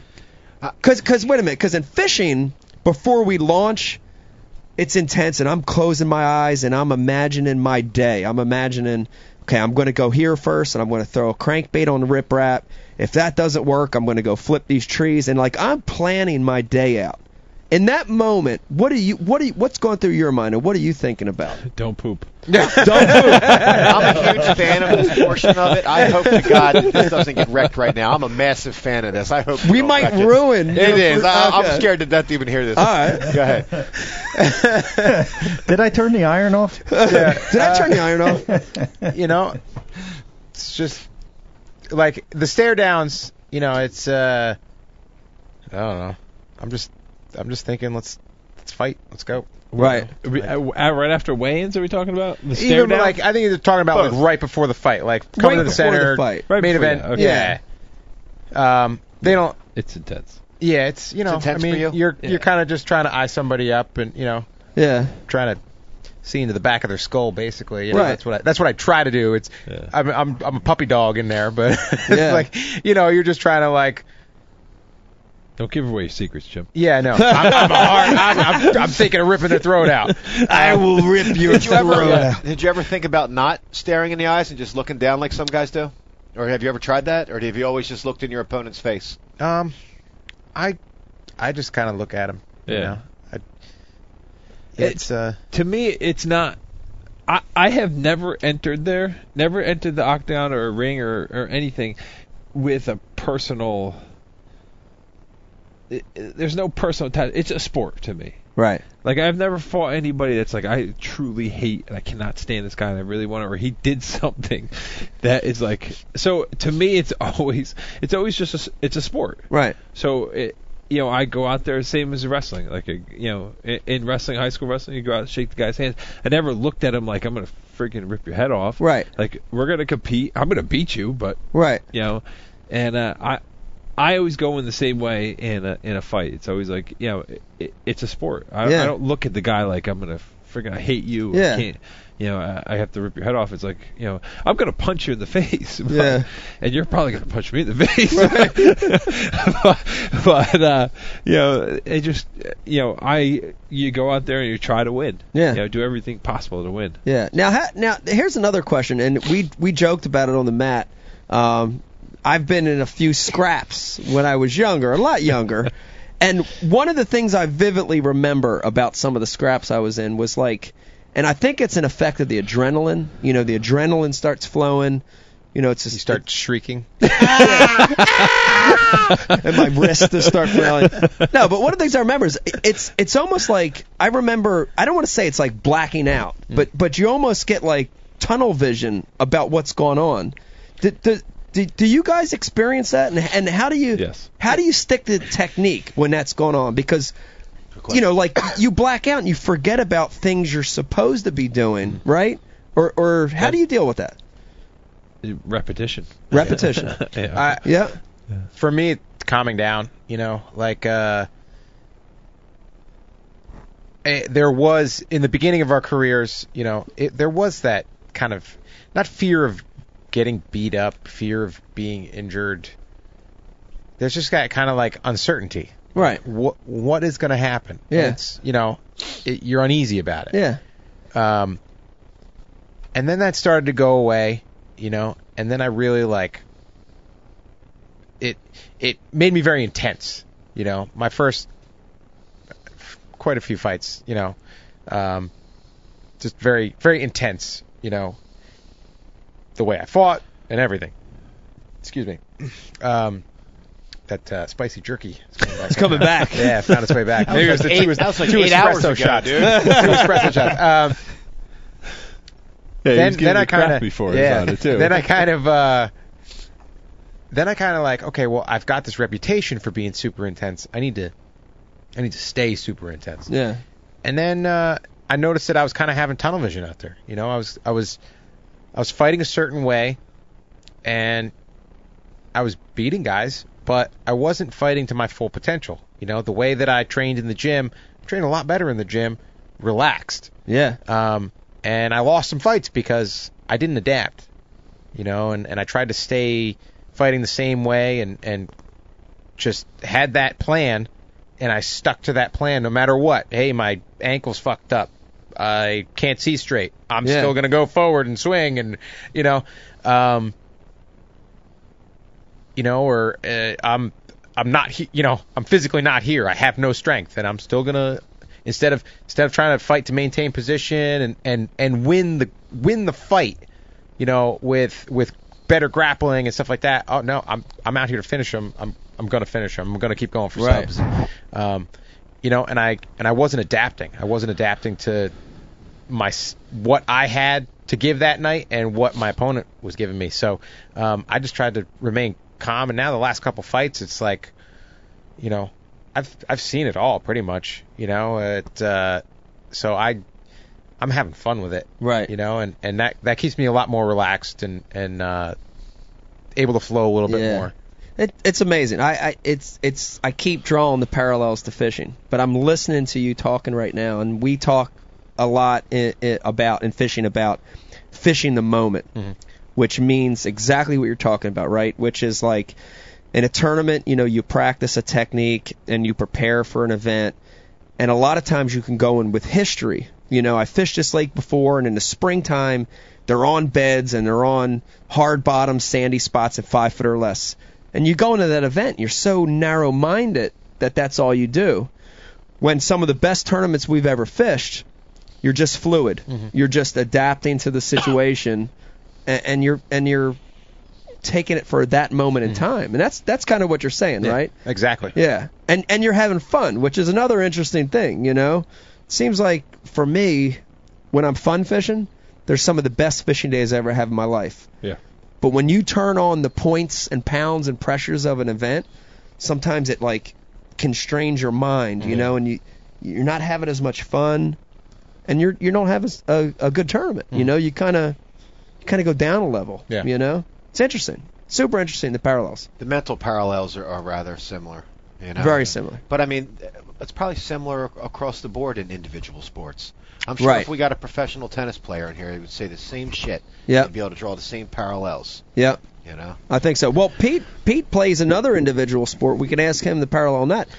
Is it the same with pocketball, Pete? It's very intense with pocketball. okay. I have a question for the. Thanks for that question. You're by the welcome. The uh, the okay, question for the, for the boys, and just for them because we all have our opinions on this. Cage match, Ike KVD, who wins? Oh. Well, after his lesson today, it's Yeah. gotta be Ike. Yeah, thank you. That's an easy one. I learned from the best Yeah. guys. Of course, You know, I'm going to be. And knowing your knowing your your b boy history, Oh, and you probably and- got some capoeira yeah, going on and, there. too. and speaking of that, we have a photo up here. Look at that. Look at the legs. There's Great, great. spread eagle on that. Uh, what, what, what, what was uh, what were you being taught there? Uh, let, go back. Let me see. That was the that was the lateral drop.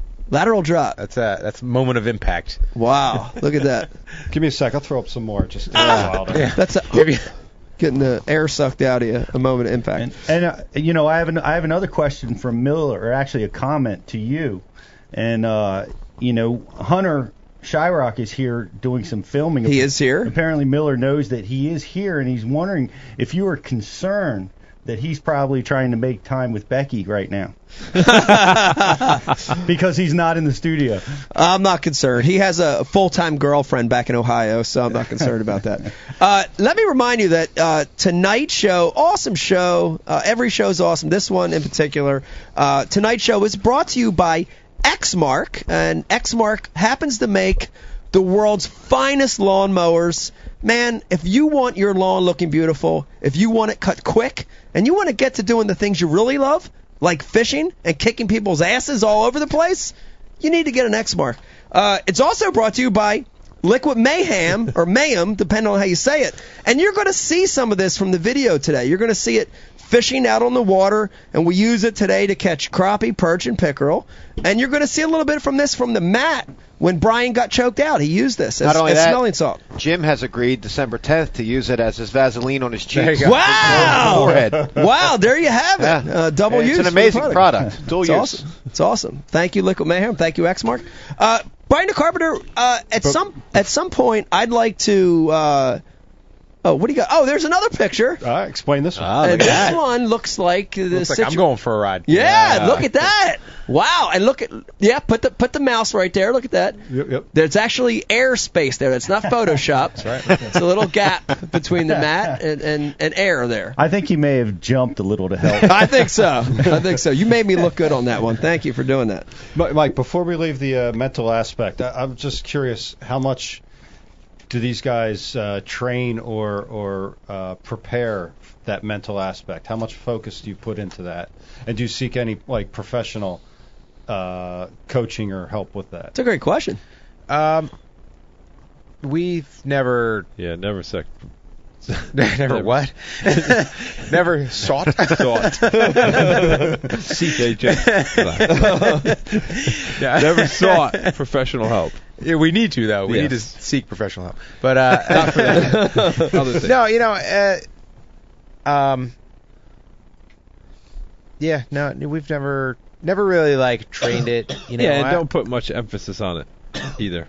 you know what? When we when we were growing up, um, you know, we we had our parents to to, to look up to, and and our, uh, you know, and our aunts and uncles. Our our uncles wrestled at a high level. Our aunt was a phenomenal athlete.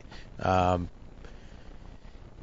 and we were we were she was young enough that we got to see her compete. Um, you know, and our parents always they they just were workhorses. You know, they uh, put their nose to the grindstone, and and it didn't matter what had to get done, they'd get it done. Yeah. You know, Yeah. and that was kind of the the the work ethic that they instilled in us, and it it uh, it just kind of like okay, well, you know, maybe I'm not banging nails or you know taking care of four kids and and working full time as a as an RN, uh, but you know there's a job to get done and I have to get it done. Yep. Yeah. And um, you know that's that's that's just the way that it's kind of been. And Yeah. and uh, And and I think that I think in all successful people, whether they're athletes or whatever occupation, they have that, right? They have that drive and that determination. You see that across the board in successful people. Yeah. I, I think working with our father helped uh, immensely with that. I mean, we uh, he's a goofball, but whenever we, uh, you know, we'd work for him doing construction stuff, and and uh, he would get injured. He actually got injured a lot. I never saw the guy. We've never seen the guy sit out ever. Yeah. I mean, he would he cut himself. He you know he got hit in the head more than anyone has ever been hit in the head by a whole bunch of different things. Um, you know, cuts and you know I've seen him stab, yeah, metal bracing stabbed in Yeah. the leg, he's squirting blood, and uh, he never sat down. He never just like uh he would just wrap it up and and continue going or or just Right. let it bleed basically. A Yeah. lot of the times, hitting the head, he'd let it bleed and just continue working. So that um, you know, you see this, and uh, as a young kid at 12 years old, because Yeah. you know we'd work summers with him from like 12 years old on, and you know, you'd see this, and and that's what kind of was expected. He never said that, like, hey, listen, you know, you guys are being pussies. Yeah. Continue work, Yo, Yeah. go to work. But it was just that you know you tried to emulate your dad. Yeah. And uh, that's just the way he was. So it was kind of the same. I always went into fighting the same way. Is if somebody punched me in the face, I never let them see that it hurt. It hurt. Right. But it was like, well, you know, it was just like continue doing what you're doing. Yep. I never let it bother me, or I never let the emotion show. Like Right. I'm sure my dad got hurt and it hurt, but he always continued just chugging forward. Yeah. I mean, he cut himself with a chainsaw. and well, I mean, cut his leg, his leg with a, a chainsaw. he was just right into his calf. you know, wrapped up and wanted to continue working. Yeah. Luckily, that we were old enough and smart enough to be like, no, Dad, you're going to the hospital. Yeah. But Wow. uh, he was like, no, no, you know, and it's just like, okay, well, you have to do this, and this, and this. Finish Yeah. what? Okay, so uh, th- that was a big thing, and our mother was the same way. She works still to this day, works her ass off. Yeah. And uh, you know, it's a big driving force for us. Like you look at her and you look up to her, saying like, you know, I, I hope that it, you know, I'm, I hope that it, my children look at me like, okay, that's the way it's supposed to be. Yeah. And uh, you know, I hope you leave that legacy to our, our children. Yeah. That's amazing. That's amazing to It see is. that. And by the way, you guys are fathers yourselves. You have big families. Yeah. Uh, virility is a uh, Miller family trait. That's being passed down. Yeah.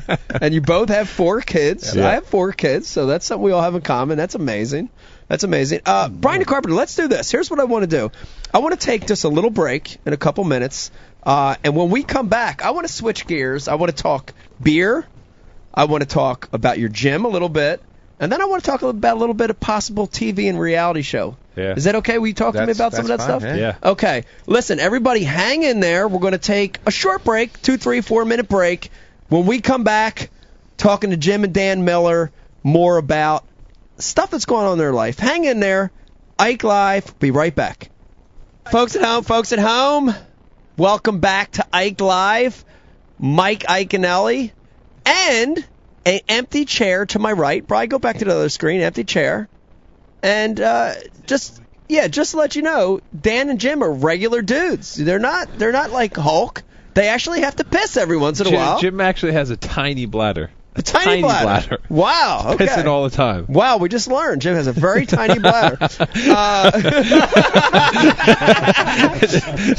uh, let me let me make some announcements. Then we're going to jump back into it. Let me remind you that uh, Ike Live is available a lot of different ways. Uh, you can get it live, of course, but if you missed it or if your buddy wants to watch it, you're heading to work, you want to kill some time. Ike Live is available on iTunes. It's available on Stitcher. It's also available on Carbon TV, and you're going to see select clips on YouTube and Periscope.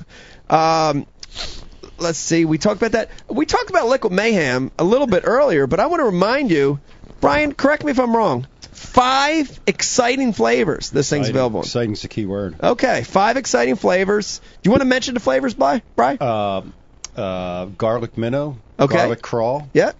Um, uh, shad. Okay. Leech, Yep. and balloon knot. And there you have it. Balloon knot. There's That your- was my favorite. That was my Balloon knot is really good stuff. Yeah. Um, uh, also, just talking about Carbon TV, if you want to watch some of the old City Limits shows, I know a lot of fans of Ike Live used to love City Limits. Go on Carbon TV and get those. Uh, we've had a, a little discussion here, and a lot of the IM's blowing up tonight more than ever. And we've got a lot of uh, what, what did you call it without saying it right? It's Conte or Yeah. are we saying it Cunny or Quante. Quani, Cunny? Kunta. Yeah, we get we get Cunty. yeah, you know the IM we get we get a lot of positive comments, but about five percent of them are kind of douchey comments. They are. Yeah, and and, and your comment was I just why hate if you haven't been engaged in the activity or if you don't know the guy or whatever, right? Yeah, one of the worst things that, like, so I, you know, I- I'm a retired Canton police officer, and one of the worst things are people feeling entitled to an opinion that they don't know anything about. And as fighters, you guys experience that, you All know, a- as bad as police officers do. Yeah. And it's like I feel I feel as a person I'm entitled to an opinion on two things that, you know, uh, uh, tournament bass fishing and police work. I don't feel entitled to an opinion on fighting or, or NFL or NHL or anything like that because I never did it at a high level, you know. And I, I don't know. I just I wish people could be a little bit more introspective and understand that when they, when they put these things out there on the internet or on the IM boards, that it, it's just it's not funny, and when it's hurtful and and just uh, purposefully hurtful, I, I just don't understand the mindset of people that you know engage in that Yeah. type of stuff. And Yeah, fighters, just, just go ahead, dude. I'm sorry. no, it's- and on like the fighting sites that we go to, there's some of the worst oh my god. some of the Well, everybody's worst a cri- people ever. everybody's a I critic. can't even Yeah. read. Like sometimes you Short want to read. Like maybe someone has a poignant comment, and it's just like then it's like 50 just stupid things, Yeah. you know, and it's it's horrible. Yeah, I but don't get but getting it. back to what we were talking about earlier, everybody's a critic. We get it in bass fishing. You guys get it way worse in your sport. We get it in bass fishing. We have those haters, but it never bothers me. Does it bother you when you see that stuff?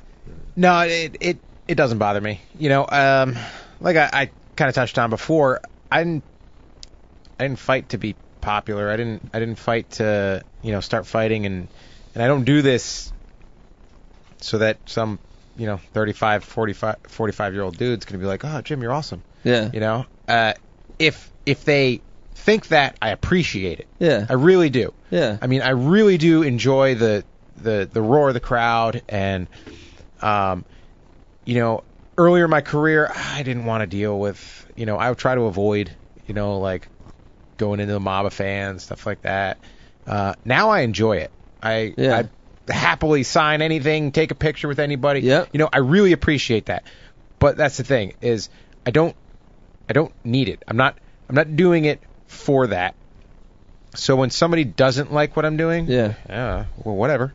Yeah, it doesn't bother you know, whatsoever. Yeah, yeah. There, there are a handful of gentlemen on this planet that are going to say something about uh, a fight that I'm in Yeah, and say, Jim, you know what? That was uh, that was embarrassing, or you know that you should, you know, you should rethink the way you, you, you way you fought that fight, or the way you, the way you carried yourself in that. There are only a handful yeah, of fighters on this planet, and they're the they're the legends of the sport. They're the guys that, you know, like I said before, that fighter spirit, because Yeah. that's what that's what I'm trying to. That's the way that I try to fight. yeah, You know, it's not just to win; it's to win in my standards. Yeah. You know, and I'm going to fight to my standards. yeah. And yeah, if somebody doesn't like it, if somebody doesn't like me, it it it doesn't bother me. You know, and, Right. And I mean, I'm an expert on fighting. And apparently having kids. Uh, You know, at least, well, not necessarily having the kids, but impregnating my wife. I'm pretty good at that. Yeah. Uh, but Speaking- uh, Jim, Jim, speaking of standards, because you're talking about that, you ever kick a guy in the nuts on purpose? never on purpose. Never on purpose. It's it's happened, you know. Uh, somebody moves on you. That was Uh, from Skipper NJ. Yeah. Skipper NJ wanted to know that. Okay. No, no. You know what? I I try to fight a s- uh, you know a way that my kids are going to be able to look at my fights and say, you know what? He he uh he did the right thing. Yeah, You know, our dad was always always said it was never, you know, uh win. It was always have fun. Do your best. right. You know? So I try to do my best every time I fight. Yeah, And I've come out on the wrong end of it a couple times because of that, you know? Uh I've had things happen that kind of pissed me off a little bit. You know, uh, I had uh, my fight with Donald Cerrone. I I took a knee in the very first exchange that bruised my spleen, and organ pain is just one of those things. I'm sure anybody that's had uh, appendicitis or anything like that. there you that go, right it there. is my wife's sitting right to It- your right. you know, you get kicked in the liver, you get it sucks, you know. Uh it's different than tearing a tendon or a muscle or, you know, Yeah. anything breaking a bone, anything like that. Um You can't car- compartmentalize it. That's the only way I can explain it. 'cause I've broken bones. Yeah, it's- And I've had my appendix go on me. You like a bone, you can almost like separate yourself from. Mhm. You can't separate. Yeah. no, yeah, and like pain. especially when you have somebody trying to still continue to hit you. it, it really sucks. You know, uh, I've I've hit plenty of guys in the liver training and I usually giggle Yeah, giggle he it has. happens. and he laughs Uh, at you as as you're rolling on the ground. But because I know the pain, I know the pain, and I know that it's, Okay. I know that there's nothing you could do to stop the ah, Yeah. you know, feeling. So I got kneed in the, I got kneed in the high in the chest, it bruised my spleen. So then, you know, when you get hit in the body, the whole idea is to tense your abs up, you know, and have a hard belly. Uh, when you get hurt to the body, it's really, really hard to make a hard belly. Um, so then he was just hitting me with these piercing front kicks. Um, knocked the wind out of me like half a dozen times the first round. Come out in the second round, he gets me again, gets me again, and then he teeps me right, right in the the belt line. So he hits me right in the bladder. Soft belly. I mean, I felt his toes on my spine, and Oh, uh, you know, I dropped like a sack of potatoes. First time I've ever been knocked off my feet from a body shot. Yeah. Um, and the ref called it a low blow. And I hit the mat. I could barely breathe, and I'm yelling at him. It was legal. It was legal. And uh, he comes over. I was like, "It was legal, Dan. Can you continue?" Fuck yeah. Yeah. you know, still still in a shitload of pain. Yeah. Uh, stand up, continue the fight. You know, I end up then dropping my hands, getting kicked in the head. Um, you know, and knocked out. But I know that what I did was right. Right. I could have used that opportunity to say, "Hey, I hey, I got a couple minutes now," you know, Yeah. and milked it. Um, and there were there were professional commentators and analysts calling the fight that that missed it, and there were people at home that saw it, you know, and knew what was going on, and Yeah. and you know, I had these commentators talking shit about me, and it pissed me off. Yeah. it really did. But the thing is, is I, I could go home and I could look myself in the mirror and know that I did the right thing. I did I, the right thing, I- yeah. I'm not here to, to win at all costs. I'm here Yeah. to win by my standards. Yeah. And that is with I'm going to do everything within the rules to win. Yeah. And you know what? Taking that opportunity that some of these guys that talk shit about me probably would have. Right. That's that's not that's not in my wheelhouse. I would I wasn't going to do it. Yeah. You know, and there was no hesitation. Yeah. And you know, yeah, I lost the fight, but I'm still proud of the way that that I that I carried myself in there. Yeah. You know, and uh, It's an awesome outlook, by the way, and and we deal with some of those same issues in fishing. We talk about all the time. There's a lot of gray areas, and uh, it's a great outlook. And I, I wish more athletes were like that. Uh, Did you mention the part that once you have haters, you know you made it? yeah, well, that's true. That's true. The haters, uh, you, you know, you you've made it. Now, I, w- we've been talking the whole show about similarities between what you guys do and fishing. I want to talk about two differences real quick. First one is ring girls. Mm-hmm. We don't have any ring girls in professional No. bass fishing. Net girls. We wouldn't want them. well, based on what would be around. oh, right, right, right. Uh, the second one is uh, I want to talk about groupies real quick. Uh, I know you guys are happily married, so am I, but in in bass fishing, let me explain our groupie. We have a lot of groupies in professional bass fishing. Pete, look at Pete shaking his head. He's going to verify this for me. We have a lot of groupies, and the average groupie in professional bass fishing is 40 to 50 years old, lives in Alabama, and is male. Have you guys had any groupies in your time? G- Any good groupie experience? Because there are groupies though in in, in your world. There are because I see I Yeah. see them on TV. uh, they're they're there, but you know, um, Next question. we're yeah. Yeah. Next no, question. you know what? We're we're you know, I was we're both in relationships before we got to the point where the groupies were around. Mm. Yeah. Um, you know, and it's the same thing with like, you know, we people have this this image that okay, well maybe the fighters they go around and they get into fights all the time. Yeah. You know, like I, we don't get into fights. I mean, first of all, I get paid a decent amount of money to fight people. Yeah. So fighting some asshole at a bar is Right. You know, uh, isn't on my agenda. You know, Right. list of things to do. What if it was Donald Trump? Uh, you know, um, there, there are people higher on the list. Than that. But uh, Who's on the list? um, Kanye. Uh, Kanye. what he did to Taylor Swift, I'm still not over. Anyway, uh, but you know, it's a, it's about not putting yourself in that situation. And, Yeah. You know, and after a fight, around a fight, I'm, not, I'm not there to party. I'm Right. there to I'm there to fight. After a fight, even when it's like the West Coast and you're Yeah. fighting a little bit earlier, dude, I want a sleep. beer, some buffalo wings, Yeah. and go to bed. Absolutely. Yeah. You yeah. I, I can really relate to that. I can really relate to that because we're, you know, you're exhausted. That's Mm-hmm. like the last thing on your mind after you compete. It's the same thing in fishing. Uh, but but I want to get back to uh, we we mentioned before. Both you guys are family guys. You, you know, four kids each. Mm-hmm. Uh, and we were talking earlier in the day about how you met your wives and when you met them. Uh, Talk to talk to us a little bit about that because I know we've got a lot of viewers out there saying, "Holy shit, these guys' wives must be crazy letting these guys fight and doing that." T- talk a little bit about how you met your wife and how she feels about the sport. Um, well, I I met my wife after we started training. So you were in it. He Yeah, was we the were- dir- he was the dirty instructor. Yeah, I was. Explain. yeah, she, I, you know, She was your student? Oh yeah. Kind of. Oh, yeah. Oh! No, no, Oh, not kind of. Uh-oh. Yes. Yeah, yeah. It's coming it's out only, tonight. It's only okay because she's older than me. you know, so I mean, if she was younger than me, then it'd be inappropriate. But yeah, she's older than me, and you know, we would we were running the kickboxing classes and the you know and yeah. Jazzercise. Basically, Jim- basically, Jim- Jim I, has used, I used to make a conveniently bounce partnered around a with lot, her. and then I'd, I'd sit in the corner. Conveniently You're not bouncing partnered hard with her enough. a few times. um, no, the first, the like the first conversation that we had, we were doing a uh, uh, like a circuit drill, um, and we were doing this this exercise where one person they do sit ups, but sit ups to a stand up. So you lay on your back, you do a sit up, and then you stand up while the other person holds your legs.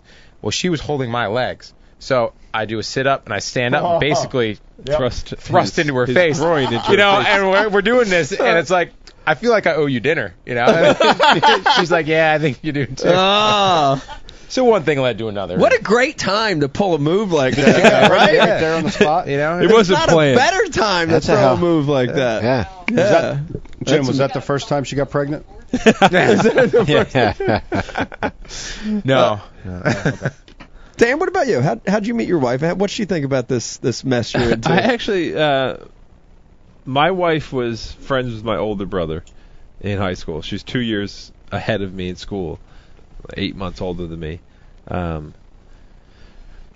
kind of connected in high school a little bit, and then she went to college, and then uh, I, uh, yeah, we reconnected after Yeah. college, and you know, and then uh, she she thought that fighting was a hobby, like uh, it's just a hobby. yeah, and It's only going to last a couple months, right. and then ten years later, Still doing here it. we are. Yeah. she's like, uh, that's what she's like. Ah, it's just a hobby. Yeah. Just, yeah. Oh, oh, go ahead. It's a go phase. Yeah, it's a phase. He's go. You'll, he'll get through it. Yeah. And, yeah. Here I am. Wow. Now, now speaking of hobbies, this is a great transition.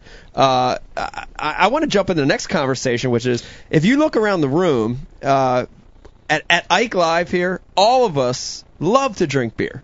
It's uh, it, it's part of the home. Yeah, it's part of the job here at Ike Live, and and and we love it. We love it. Yeah, look at the table. Look at By, the table. by the table. way, this is a delicious beer. it is a delicious beer. is Thank very you. good. And it's yards. The yards. the Yeah. yards. Little Tavern yards. porter. Uh, it is delicious. it's delicious. Uh, thank I, w- you for I would that. I wouldn't know because I'm not.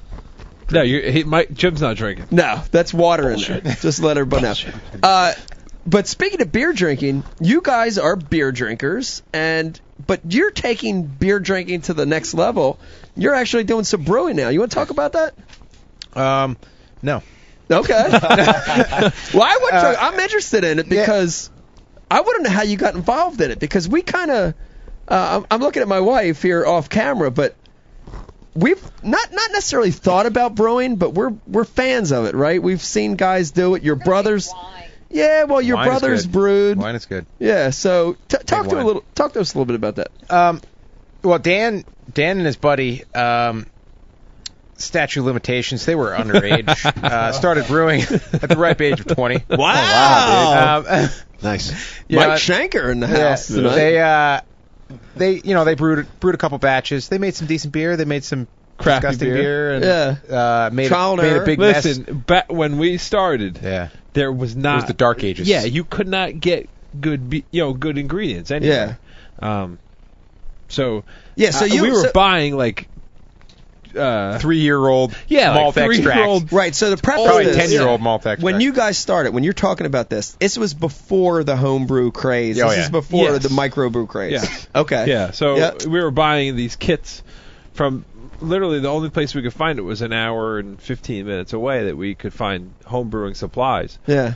So my buddy and I would drive down and buy these really old dusty kits, you know, dust them off and brew this beer and um you know, we started getting into it more and then uh stuff happened, you know, life happened and Yeah. kind of got away from a little bit and then uh uh Jim you know, Jim started kind of brewing some or or making wine and then uh started making beer again, brewing some beer and uh kind of started doing it again. Yeah. A couple years, I don't even know when we started like a up again. uh, like six years ago. Yeah, about 6 years ago. But yeah, I was brewing beer when I was like 20. 19, 20. Wow. It, it's it's a It- I could buy the kit. There's nothing Yeah. wrong with that. Just ingredients. Yeah. yeah And yeast. Yeah. yeast. That's, Hops. that's an ingredient.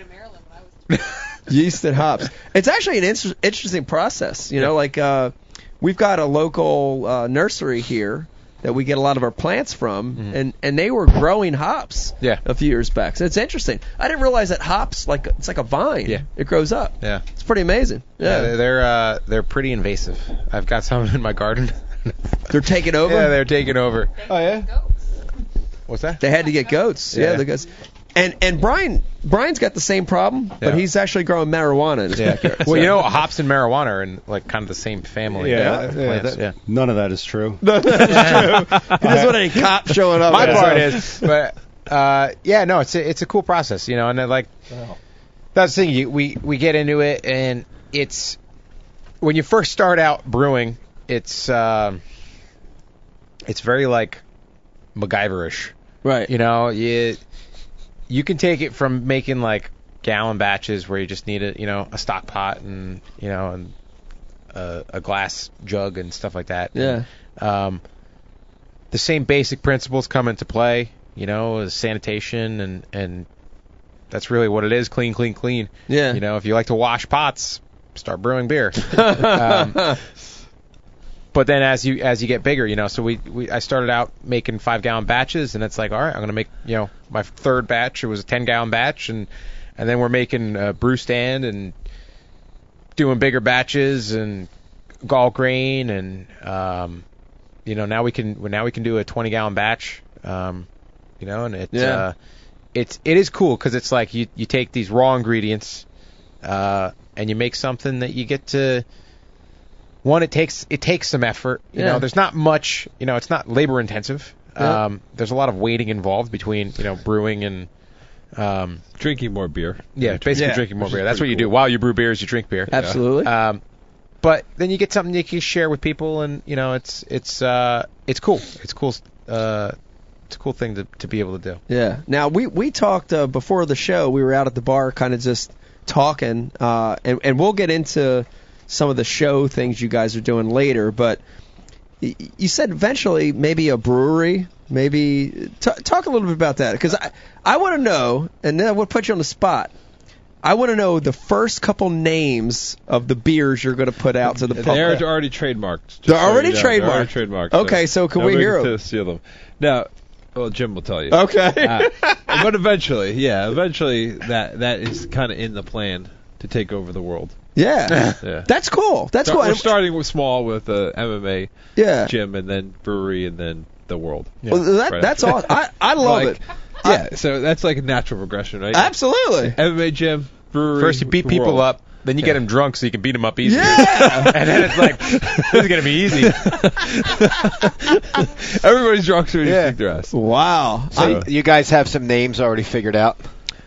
Uh, a couple. Yeah. You know. Um, They're trademarked. Yeah.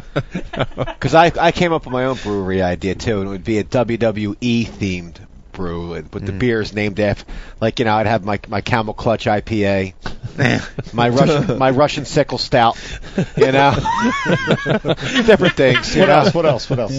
Uh, what uh, what the hell? I don't know. Superfly Snuka IPA. I don't know. No, no, no. Oh. I had, you know, I had the Camel Clutch IPA. I had this. I don't know. Whatever. Bushwhacker brown ale. Yeah, but, yeah, Bush, yeah, the Bushwhackers, dude. Yeah, good job. yeah, man. Oh, I Uh, love it. Yeah, no, we uh we've we've played with some names just around and around fighting. You Yeah. know, um, you know, one of the ones that the beer itself is uh we've gotten a lot of compliments from is the pale ale. Yeah. You know, our, our pillow puncher pale ale. Pillow You know, puncher? Pillow puncher. Wow. Nice. It's uh, Better it's only like uh, you know it's uh I don't even know what it's under four percent. Yeah, under four percent. Um, but Pillow it's um, puncher. I think it's just it's just like pale malt and some Munich and then uh, citra hops, all citra hops, and we we kind of load it up. So it's the citra hop has kind of like a. It's supposed to be like passion fruity taste, like almost like a sweet citrusy taste. It's a summer beer. Uh, yeah, it goes really good with barbecue Right. Yeah. uh, like smoked pork. Um, and that's kind of why, like, I we we played with the recipe for a pig roast, and then we made it again for the uh, the big pig roast we had at the at the gym, and um, it's it's just it's got enough to it that like it disguises the fact that it's like a yeah. light beer, Yeah. um, but it's like bitter enough. It's got enough flavor. Uh, it it goes friggin' awesome with with pork. So, so typically when you guys are creating a batch a- Yep. and you're creating a new flavor, how many batches do you run through when you're when you're going through the feeling out process? Uh, we're, we're actually um, we're naturals apparently. So you've got yeah, you know, no, like we've we've played with some. We've uh, you know, our Oktoberfest, um, you know, uh, One. Yeah, We nailed it. we na- Really? we nailed it. no, we made it. We made a couple batches, Yeah, a and then like, and then we actually f- fucked up a batch, Yeah. and it was the best batch ever. Nice. And uh, Do you know what you did to? we Yes. do know what we did. Dan screwed up, Yes. and No, but I didn't screw I up. love him because he screwed up. Yeah. I didn't screw up. I I made the beer. he made the beer better. By Um, by not paying attention. yeah, so- and looking at my phone for a while. Yeah. oh man. yeah. we have your phone to thank for that. yeah. So, Oh crap! it I gotta stir it. so it was a timing thing. yeah. No, it was well, it Kind was of. a I it was was a stirring problem. Okay. Um, so Ah. the the Oktoberfest beer, there's different types of, of mashes. So when you're mashing a beer, you're you're adding hot water to the the grain, the crushed grain, to convert the starches to sugars. You the enzymes in the grain start converting them. Um, so you leave that for about an hour.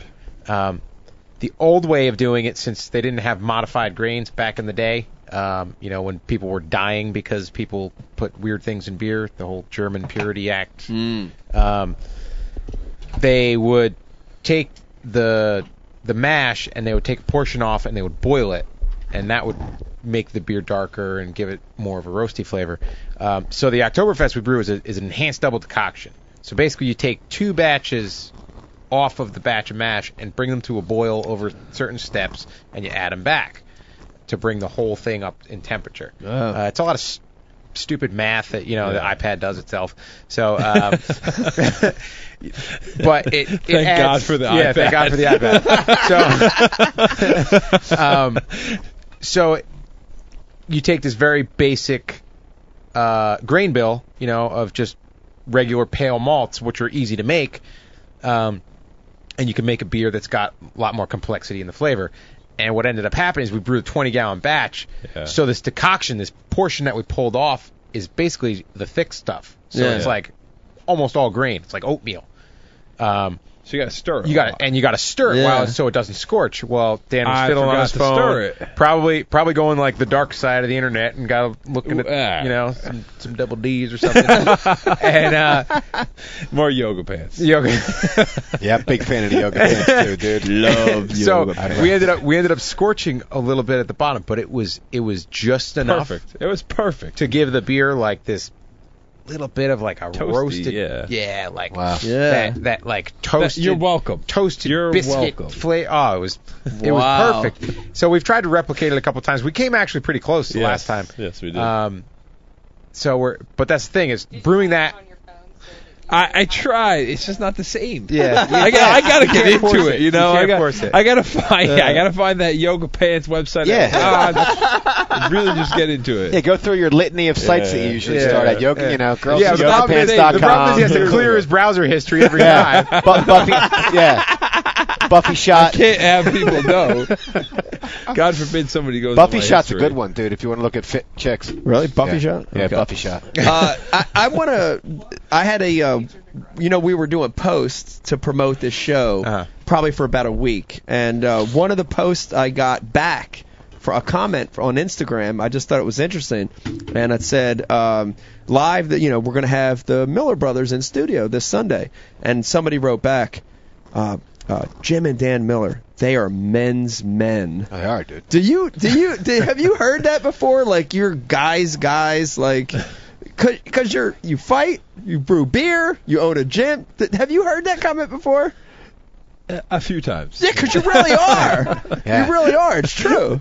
It's true. Dude, he makes his own bows to kill stuff. Absolutely. We're going to talk about that in a second. Yeah, I want to talk more about that.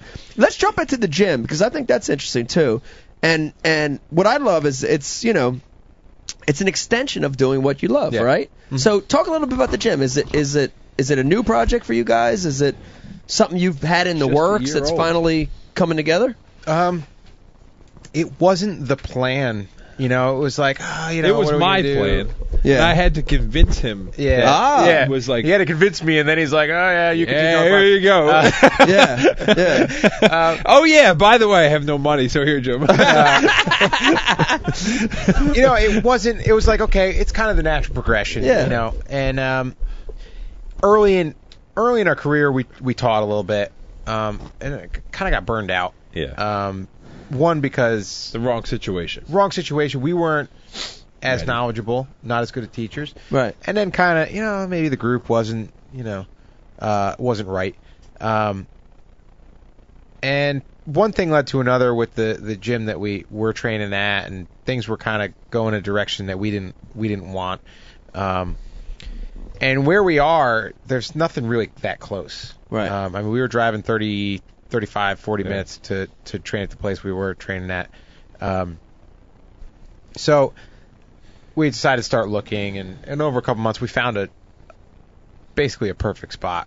Um, so it was uh, it was a slow build up. You know, it was, Yeah. it took us like eleven months or ten months Yes. to go from like Yeah. starting to get the place to, to opening up and and because we you know we did a lot of the work um you know a lot of the We. finish work Dan I, was love training for fights wee stuff. Dan and my dad did did a majority of the work um you know the the the construction work the Yeah. sheetrock painting and and all Yeah. that stuff and trim work and you know we installed all the mats installed the installed Yeah. the cage um We did pretty much all the work except for electrical and the hard plumbing. yeah Wow. um so you know so it uh you know it's kind of our kind of our baby you Yeah. know? um but it's uh it's one of those things it was like kind of like okay well you know we want to have a have a have a gym because we should have a gym yeah. um but now it's like you know It's the group of people that we got they're, It's awesome. they're awesome Right. they're they're they're freaking awesome Yeah. Yeah. you know like i i enjoy teaching i enjoy instructing because we have a group that Yeah. you know enjoys the sport and, and Yeah. they're there to learn Right. you know and like maybe that maybe it wasn't maybe it was that i didn't i guess garner enough respect back then or uh, like i said maybe i wasn't as good of an instructor um, but there used to be times where it's like okay take your you know right foot and post it out there Yeah. no your other right foot that foot Right. This, this the foot that I'm touching, take it and put it over here. Right. Put it put it where my foot is. Yeah. You know, and like you're, you people just I don't know. Like It seemed earlier like- today, right? Yeah, like earlier today. Like me. no, On the no. You know what? Like the guillotine is not the easiest. I mean, we have we have guys that have been training with us for a while that we've explained it to a couple times, many a times, and they they don't grasp it. Yeah. But you did good. Thank you. You did good. Thank you. um, Which means you knew when to tap. Yeah, but uh, but yeah, you know, it was it was frustrating. Now it's like, uh, you know, it's like I said, it's a good group. It's a and, Yeah. joy. Yeah, people Yeah. people It are picking things really up, is. and um, it's a lot of fun. we've seen a lot of progression, and and uh, you Well, know, there- it's, there- it's like a big family. Yeah, there's something about like we we do it through the Bass University, Uh-huh. you know, that education arm. There's something about teaching people that sincerely want to learn, right? Yeah. It's like a good feeling. It's a great feeling Yeah. to do that. Yeah. Yeah. Uh, hey, real quick, let me remind everybody. Uh, lots of ways to get in touch with us here on the show. Hit us up on the IM board. Mr. Pete Gluszek has his reading glasses on. He'll read your question. You could also hit us up on our social media at Ike Live Show. And Brian the Carpenter, correct me if I'm wrong. We're going to put a phone number up here in a little bit. I want to do it soon Yeah, yeah, because I want to start getting some callers in here. Let's let's put that number up here. Uh, we're going to put a toll free number up here on the screen. If you've got a question about anything you heard here tonight in the show, call us. If you've got a question for Jim or Dan or Dave, let us know. Did What do you got, know- Dave? you- are you still sponsored by Bass Pro Shops? Or were you I ever? don't want to talk about that. They're taking the, over the world, by the way. yeah. They didn't Johnny? Morris is taking over the world. Bass Pro Shop. No, you know, um, Them dirty bastards. it they they never wanted to do anything with me. Like it was Jim was willing to yeah, go Yeah, I was willing to do anything. all the Like, way. Yeah, Wow. man, I was like ready.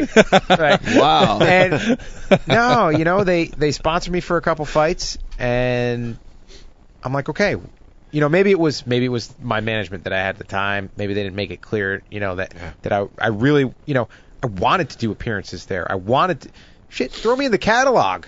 You know, Yeah. like I could pose like in some in some you, don't, know you don't know how many fighters too. The Yeah. Fighters came up to me, not let alone him, just Yeah. me. Were like, I cannot believe your brother's sponsored by Bro, Bass Pro Shop. Yeah. That is awesome. yeah Yeah. You know, he had, I, you know, just hanging around him sometimes. It was like a million freaking fighters. Yeah, Like, you could have is the started a whole new It- line of camouflage it- yoga pants. Yeah, Yeah. seriously. And It, it's you know, it could have been it could have been awesome. You know, like like because I was just I just wanted to use it to to build my brand. Yeah. You know, to because I love the outdoors. I love fishing. I love hunting. I love camping. You know, I I, I wanted to to start branching into into you know the outdoor realm. Mhm. And uh, all they ever wanted to do was slap a sticker on my ass. And Wow. it was He was just a dirty little whore. yeah, Yep. you know, seriously. You'll be And happy. this is this is one of those things that like you know we were talking about like you know the the the fighting over sponsors and stuff like that. You Yeah. know, like that was one that you know I was like, man, this this should be better. Yeah. It should be better, and and uh, and it it wasn't it wasn't what I expected. Right. You know, I'd still love to work with them in the future. Yeah. You know, um, if you're listening. Yeah. well, speaking. Well, we usually, Yeah, no. Jim, we usually at the end of shows when we run out of things to say, we usually Yeah. call call Yeah. Bass Pro we might 1-800 call Bass Pro Let's ask for the Jim with you the Miller studio. yoga pants Absolutely. line. That might be a thing we're going to do. Uh, Pete Gluszek, I see you raise your hand. What do you got for us, Pete? Well, We, we just, prank a, them just about every show. just a little business item. Where Where's your gym? Uh, Uh, how can they find it? The, our gym is in Sparta, New Jersey, 22 Gale Court. 22 Gale Court. Uh, white building with the green trim and roof. Big old parking lot. What What's the name? Miller Brothers MMA and Fitness. Awesome. Awesome. They, We will do any- MillerBrothersMMA.com. they uh, At Miller Brothers MMA. very very At cool. Miller Bros MMA on Instagram. Right. What is this Is that you're it? distracting me with over here on the Give me on the left? second, Pete. Jim, is is um, correct me if I'm wrong. Is this move called uh, second base? no, no, that'd be. Uh, it's more more like sliding into third, right? no, uh, I was throwing a Kimura, Come on, Super Kimura, actually. That's my that's one of my giant killer moves, and I was doing it on a a hundred pound woman that we have training for. She with looked, us. She looked um, very athletic. She's a stud. Yeah. she's a stud. That's amazing. Well, Uh, cou- let- let- a couple. Uh, What do you got? I got uh, Captain Jack Ontario wants to help you guys out. Oh yeah. I know you've got some trademark names, but he wanted to offer up some names for Yeah. you. Sweet. All right. Uh, with an MMA theme. Uh, Choke me. Be a nice name for a beer. the pale, I don't know if I would drink that one. the, the pale punch. Um, the guillotine. Get smashed. Nothing. Hey Rudy, just stick just stick to killing bad guys. Rudy's a former special forces guy that's a fan of the show. Uh, yeah. See, I just who is it? What's his name? Kill bad guys. Yeah, just- What's his name? Captain his, Jack. his name's Rudy, but Rudy? he's he's a he's a retired special operator. All right. Yeah. Uh, Rudy. the the IPA name will be you know it'll be like I dot P dot A you know the I punch awesome. you know. Maybe you should just stick to beating people up. I know. I got a serious fight question. Hit us. What do you got? Well, you know, there's the you know, just winning a fight by today's standards isn't like the cool thing or really the thing to do. You got to win with a splash. You got to knock people out. Um, how do you guys feel about that, man? Is just winning a fight conservatively um, good enough, or or you got to be dynamic to to make the highlight reel for the big KO? Jim and I have always gone out to finish fights. Yeah. Every fight we've ever entered, it was the whole objective was to finish the opponent. So you know, I kind of agree with it. Is you know to go out and and the whole point of, of fighting isn't to just point somebody and you know oh I can kind of you know win on criteria. The point is to go out and beat them. You know, you have to think of it as a street. If you're thinking of it as a street fight, you're not going to go out and point somebody and be like, "I won, haha." I punched you a couple more times. you know, it, the whole point is to knock them out or you know make them want to stop or choke them out. So yeah, um, I, you know, I, Yeah. I kind of agree with it. My- I mean, that's always that's always my goal. You know, I, yeah, like Dan said it. You know, said it from the beginning. You know, I'm I'm out there to beat the tar out of somebody. You know, I, Yeah. I like making making another grown man that was training for me for a couple of weeks quit. Um, but as long as you're doing it inside the rules, winning is winning, and you got to win. You know, you you have to win because, like we said before, this is the this is the Western fans, the Western ideals, and if you lose, you got your ass kicked. You're a loser. You, you know, you got your ass beat. Yeah. It doesn't matter how you fought. You know, you might be putting it all on the line. You might be winning the majority of the fight leading up to that. But if you lose, you're a loser. right. So you you have to win. That's a yeah, that's a tough line to walk because Yeah, sometimes winning is. is. boring. It is. Sometimes winning is conservative, and uh, and that's boring. and you know? that's why I've got a couple losses on my record. you know, I've I've I've lost fights that I should have fought more conservatively, and I didn't, and I lost because of it. And I would have rather have won, but I also am going to fight the way that I like to fight and the way that I'm good at fighting, and that's aggressively and and you know. The more aggressive, the more offense you use, the less defense you've got. You know, Yeah. when you throw a punch at somebody, that's when you're most vulnerable to get punched back. So, um, you know, I've I've lost fights being aggressive, um, and then, like I said, you, somebody that somebody that hasn't done it, somebody that hasn't been in there and and doesn't fully grasp it. And it's not it's not a knock on anybody. It's just for, comes from experience because I didn't learn this until you know 15 fights in. Uh, it's not you know it's not always about winning. It's about the way you you go out and fight. I like that attitude because it's like a topwater strike in bass fishing. It's more exciting. uh, we got a caller on the line, uh, Brian the Carpenter. yeah, one more quick question. Okay. Ten pound bass or clean KO? Ooh, Ooh, tough shit. choice. a ten pounder's a big one. pounder, dude. A ten pounder.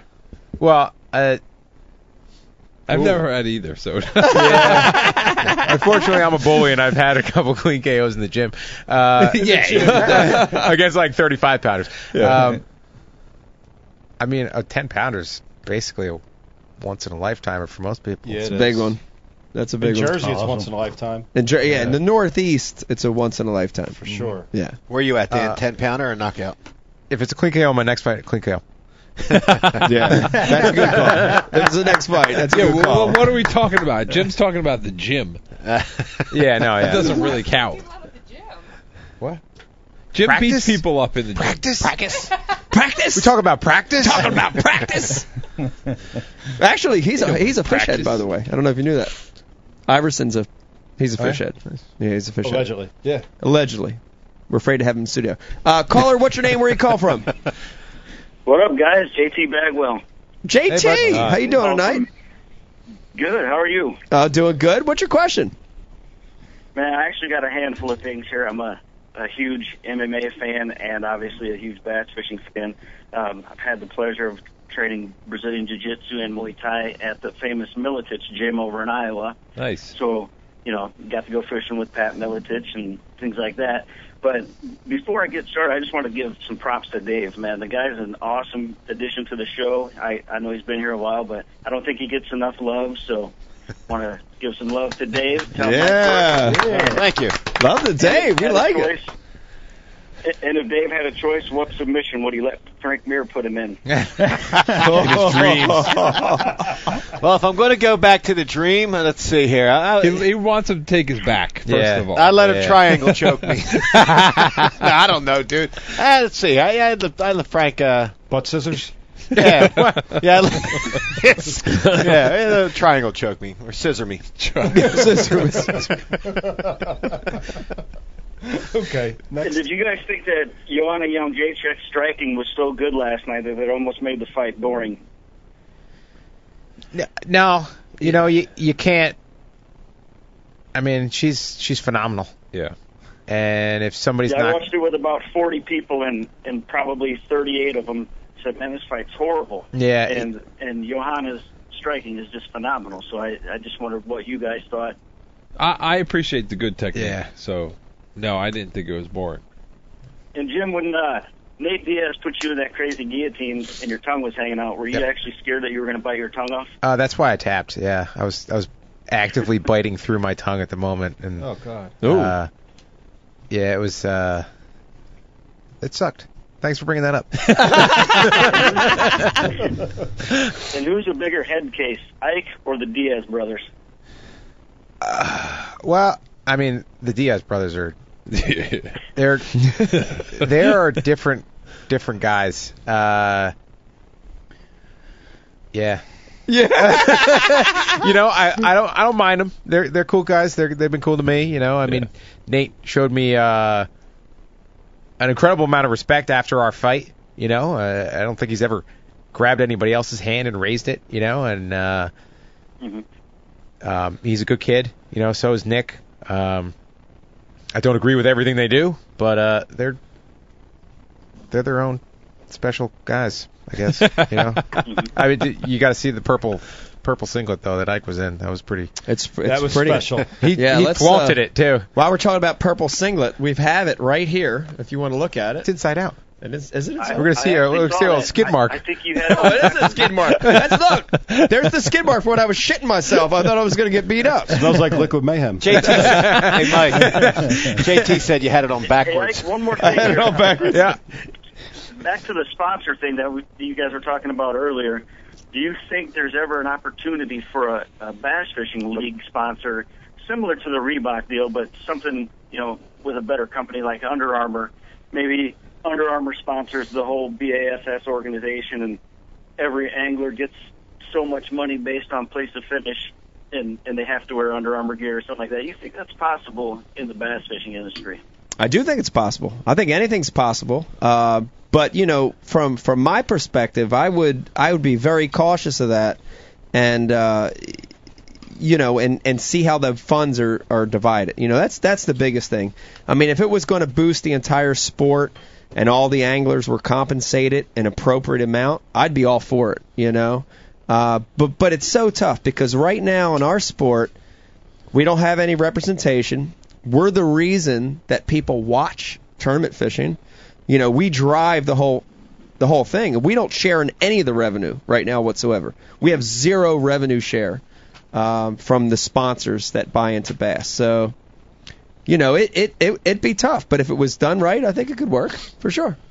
for sure. Conversely, And when though, Jerry, when Jerry McKinnis was on a week or two ago, you had mentioned briefly anglers that are taking basically nothing in return for what you want to call a sponsorship. Yeah. They're they're wearing the brand, they're putting stickers all over their truck, Yeah. whatever they're doing for for a 10% discount or a handful of fishing lures or, or you know things of that nature. If you had to to throw a dollar amount out there for your your regional guys, then your lower level national guys, and then your elite, what would you say that a good starting point is to where it doesn't dilute the the brand so much? You know, like let's say you you guys all agree that hey, if you're at this level, you don't take less than X number of dollars. What would you throw out there for for your lower level guys, middle, and then top level guys? Yeah, well, that's a great question. I don't, I don't think there's a right answer to it because it, everything correlates to what you do for that sponsor. And if you're a lower level guy, but you do a tremendous amount to sell product for that company, then you should be compensated for that, right? Even if you're not established. So it's a hard question to answer, but you know, I, I'll answer it two ways and tell you that when you're starting out, when you're in the beginning of your career in any sport, right? You're, you're going to do things for a lower amount, you know, and I, I did that when I started my career. Um, and that's natural. But, you know, what I talked about last week is true. If you're the top guy in professional bass fishing or you're the top guy in MMA, you should command a certain dollar amount for a product endorsement or a sponsorship. And when you don't, you hurt the entire industry below you, and, and that's that's a problem. You know, that's a problem when there's no representation among the amongst the group of athletes, because when you have representation, you here- you create a standard, right? And there's no standard a right now. baseline at a least, baseline. not so much a standard and a I, baseline. And I Right. guarantee George St. Pierre wasn't working for Under Armour in return for a couple pairs of shorts. The, the guy was getting money. Yeah, he was. Just like the, the top guy in bass fishing should be getting money. He Right. shouldn't be working for free Right. or for a pair of shorts. Absolutely. Absolutely. It's, it's critical for the growth Hey, of the sport. Jay, Yeah, Jay- one last thing. hit me. What do you got? Did Jim throw you in a triangle choke on camera. Uh, we we did uh, we did about five or six moves on camera and a couple moves off camera, and I got to tell you, I actually blacked out on one of the moves.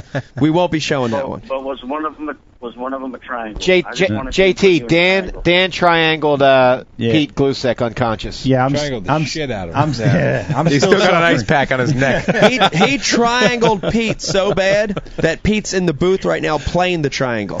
And, and hold on, JT, Pete had the nerve to wear that wrestling jacket, and all he's complaining about is his neck from like a static move that was planned out. He's talking about his neck wearing the jacket. I don't know, man. I, I don't know. I have Uh, problems. JT, thanks for the call tonight. Were- Thanks for the the good work on the show and keep it up, guys. You got it. Have a good night. Thank you. Thank you. Wow, multi questions from But JT. there- Pete, what do you got? Man, we got some great questions. This one, I this one's pretty cool sh- from the Wawa hoagie lady. um, I'm fucking. Wawa's a convenience store down here. Yeah. Okay. I had their sausage egg and cheese this morning. Okay. Believe me, I know. we all- we all, we I all, almost had to use the wakeboard technique in the in the middle of the lake. So hold on, just to give context. Jim, uh, Dan referenced the wakeboard technique. Brian, the carpenter, and I invented a way to take a poop while wakeboarding. and what it entails is letting the wakeboard go to the surface, and everything's hanging down, and you move at an idle speed, and you can actually pinch a loaf and not have any of it touch you. Oh, And you just hope it's a high fiber one so it sinks. yeah. But if it floats and, and We did- there's we did- skiers well, yeah, we yeah, you'd go You'd 10 avoid it when you're on your way back. Yeah, well, we had a run. We'd go like five miles that way. You wouldn't come back to it until it was gone. Yeah, but there's like a family jet skiing or water skiing Nah, behind you. we picked our spots. and they're like, look, Baby- Dad, look at that Ruth." Twix bar. Uh, I can Pete, what do you per- I can proceed with my question now. yeah, we're Pete. done talking about poop. Go ahead. We're, we all are fans of Rocky, and we know that women weaken legs. No, they don't. Yeah, no. How do you- how long how long before a fight do you go without getting laid? Oh, The day of. Wow, we're we're getting into it now. This is a good question. Yeah. Women don't weaken women's drama weaken legs. so so if you've got a uh, you know my wife understands you know I mean we're in a we're in a sport where it's all about confidence and feeling feeling like you know the fucking man Yeah. and what better way to feel like the man, right? You know, than uh, than to get a little bit.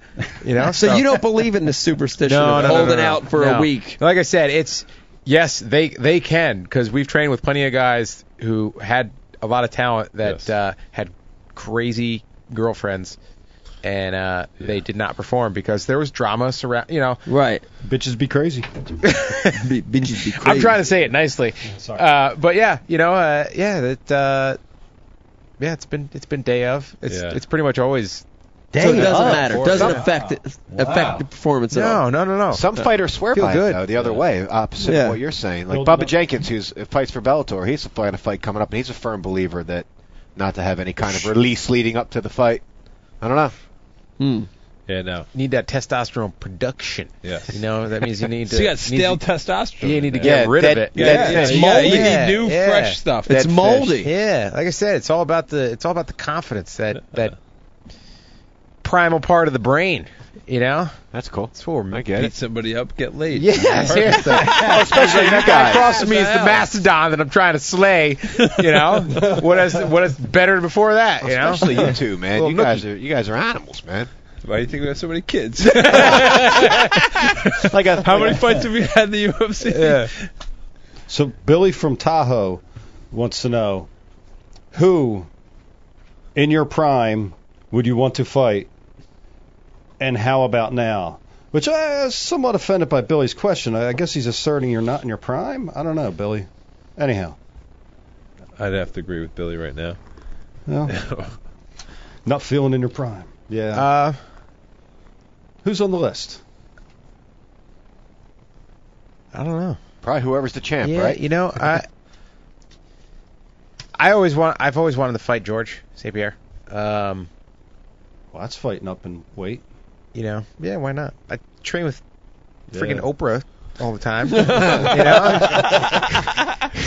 two hundred. She, she comes to the gym a lot. Yeah, she does. She's a hard worker. Um,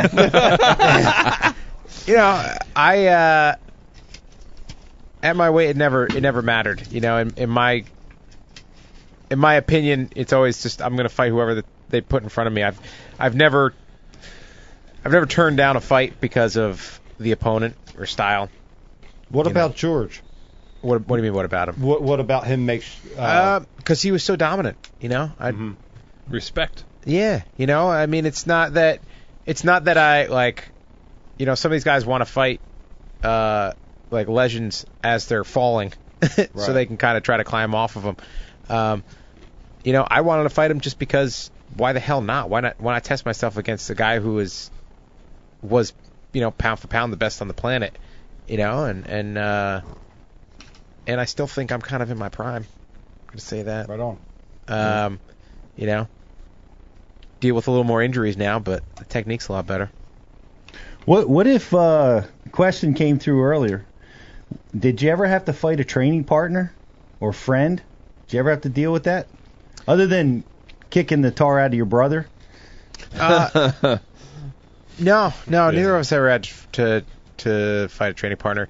We actually ended up training with some guys that we've fought in the past. You know, I, I fought Frankie Edgar, then we, and then I fought Chris Gory, um, who's Frankie's best friend, and then we started training together. At you know, I don't know, a year after that, something like that.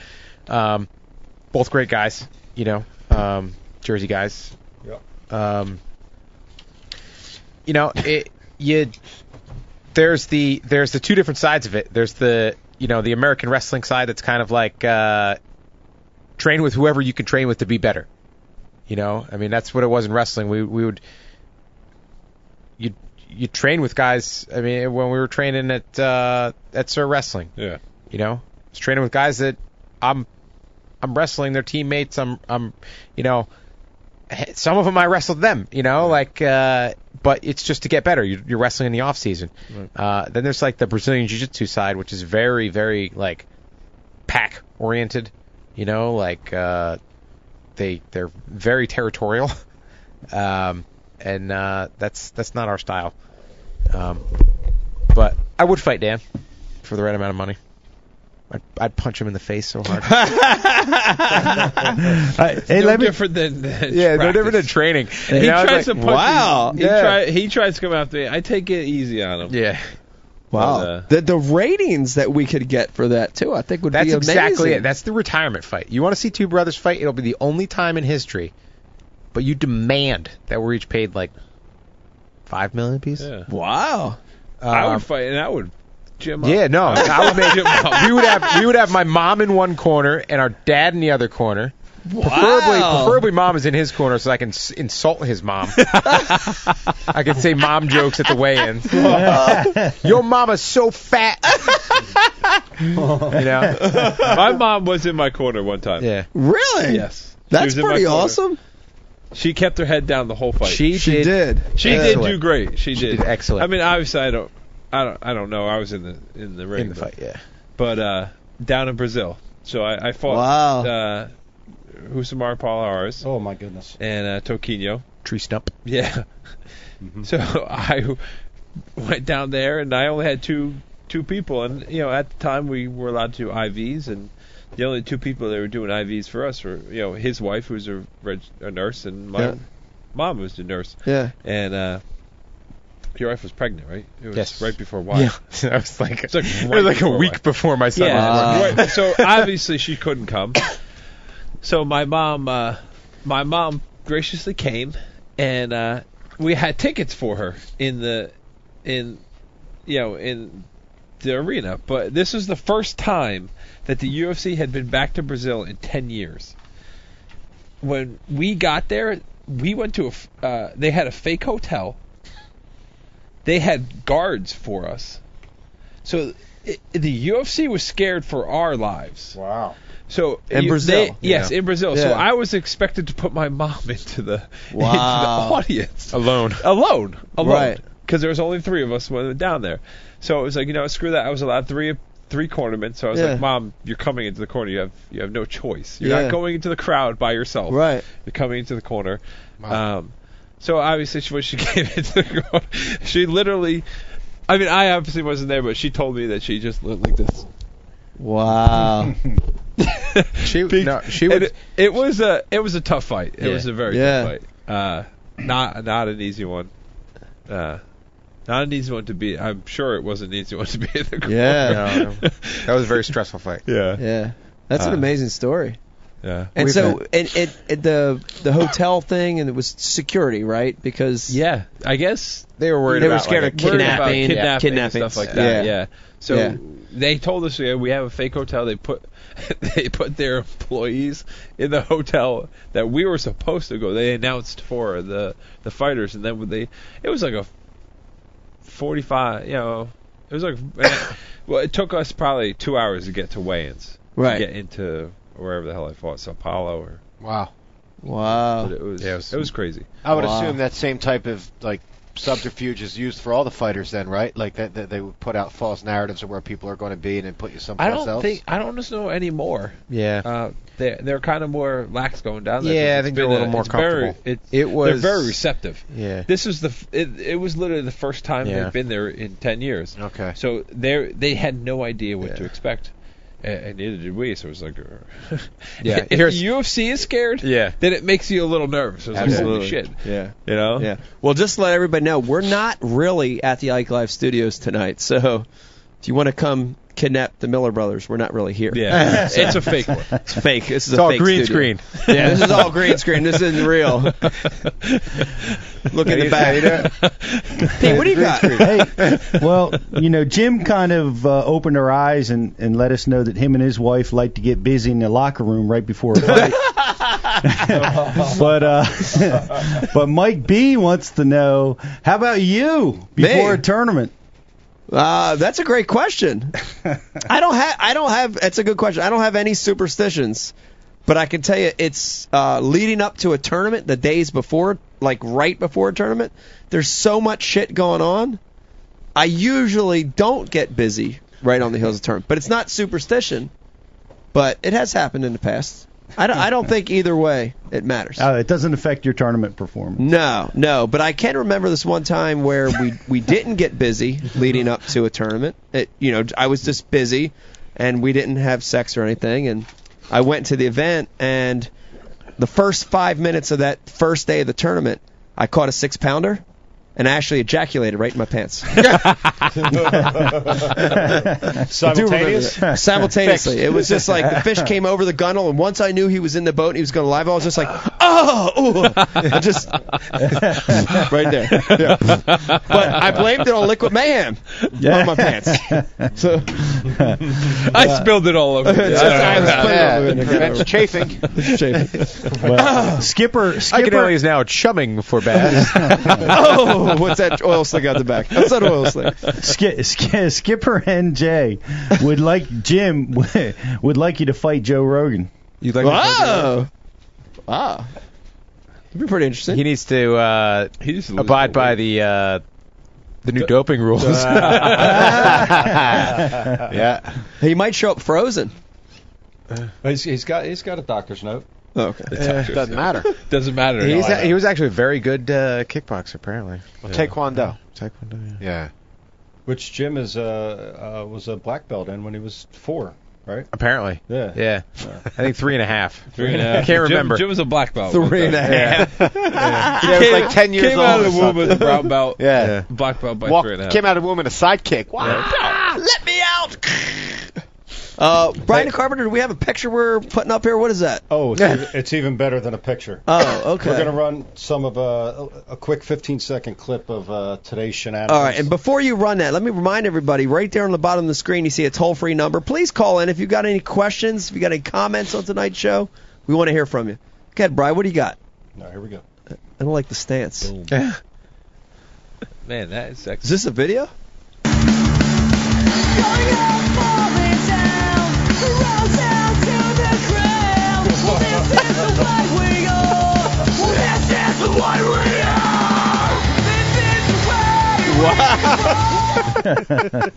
Wow. That was oh, intense. That was intense. I There was a little taste. Getting a little fired I up know. I like that. I feel really bad because the scene where we're all walking down was really cool, except I'm in a singlet. you know what I mean? Come on. It was was kind of awesome. like Entourage, Yeah. except I'm the the asshole in a singlet. So I liked it. It was cool. Got me pumped up.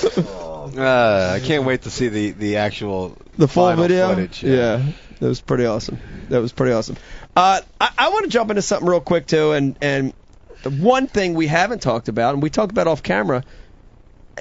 You you guys have a little something brewing on the TV side too, which is interesting. This is interesting to me because on the fishing side, this is something we're trying to get into a little more, and you guys have something going on. You want to talk about that a little bit? You want to just tease people about what's what's going on?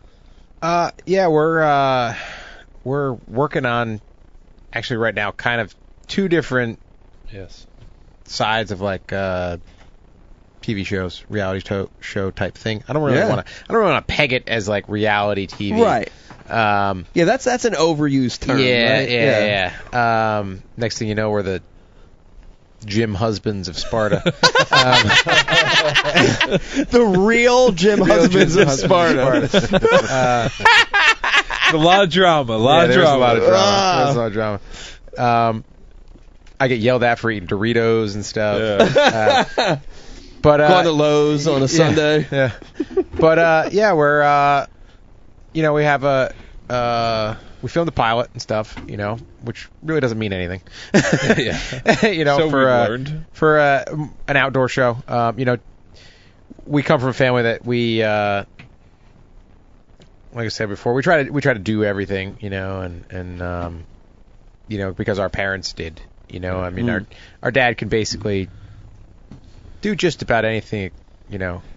Uh, you know, he doesn't he doesn't have a, a filter, so he's he says a lot of stupid shit. um, so that if he's if he falls short anywhere, it's like you know uh, keeping his mouth shut. Um, but uh, you know, I mean, if anything ever broke down around the house, Yeah. you know, car, oil burner, uh, you know, he could build the house from the ground up. Um, you know, cook you a meal. You know, our mom is she can do she can do it all too. Um, so we do a lot of a lot of stuff. We we make a lot of things, and and uh, you know, I've made I've made a longbow. You know, Dan's rebuild motorcycles and stuff like that, and um, you know, we're the whole idea is that we we we do things, we make things, for the outdoors. you Yeah. know. Uh, you know, make make another couple bows, something like that. Um, you know, we both want to try like forging uh, a knife or something like that, and maybe go pig sticking. Right on. Um, That'd be That's rad. awesome. but uh, yeah, so there's that there's that side, you know. So we we have the pilot kind of for that, and then uh, we also have this this pretty killer idea for a, a TV show about beer, Ooh. you know, and, and American craft beer, and Yeah. um, Yeah, they already canceled Brew Dogs though. I don't know if you watched Brew Dogs. That's already gone, Oh. dude. uh, well, That was no, the only one. I know it was the only one. That's why the market is prime. Right. the door is open. Uh, The door sa- is sound- the door is open. Sounds you like what? buying a blockbuster, dude. Those, I don't those know. guys, those guys, That's funny, dude. those guys were, you know, I mean, they brewed like they've got an awesome sense of humor. Yeah. They brewed Yeah. like the the strongest beer ever brewed, and they sold like 12 bottles or something like that. And they took every one of the bottles, and they had a a roadkill rodent rodent taxidermied around the bottle. So they had a couple Wow. weasels and like squirrel That's and gnarly. and that's how they sold these bottles. And it was fucking awesome, but they were kind of hard to watch on TV. Ah. Dan and I would get drunk, sing karaoke. Uh, it's a lot easier to watch. The, Yeah. the first episode, the accent I think we're easier cool, on the right? eyes too. What's that? The first episode, the accent was kind of cool. I don't know. You know, like I said, they they did some stuff with beer that, Yeah. uh, like in their shows, uh, it's pretty clear that they weren't serving the beer that they brewed. Mm. Um, You calling them frauds? no, Yes, not necessarily. No, never. I would never do that. Uh, Frog?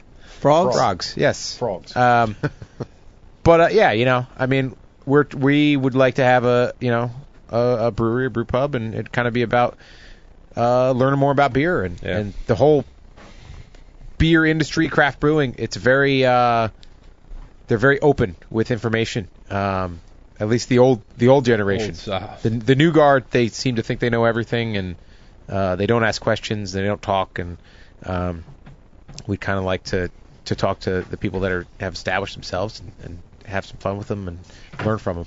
Mm. Well, you got four guys that would watch it every single episode. Absolutely. Brian Carpenter, what do you got? Got a caller. Uh, caller, what's your name? Where you call from?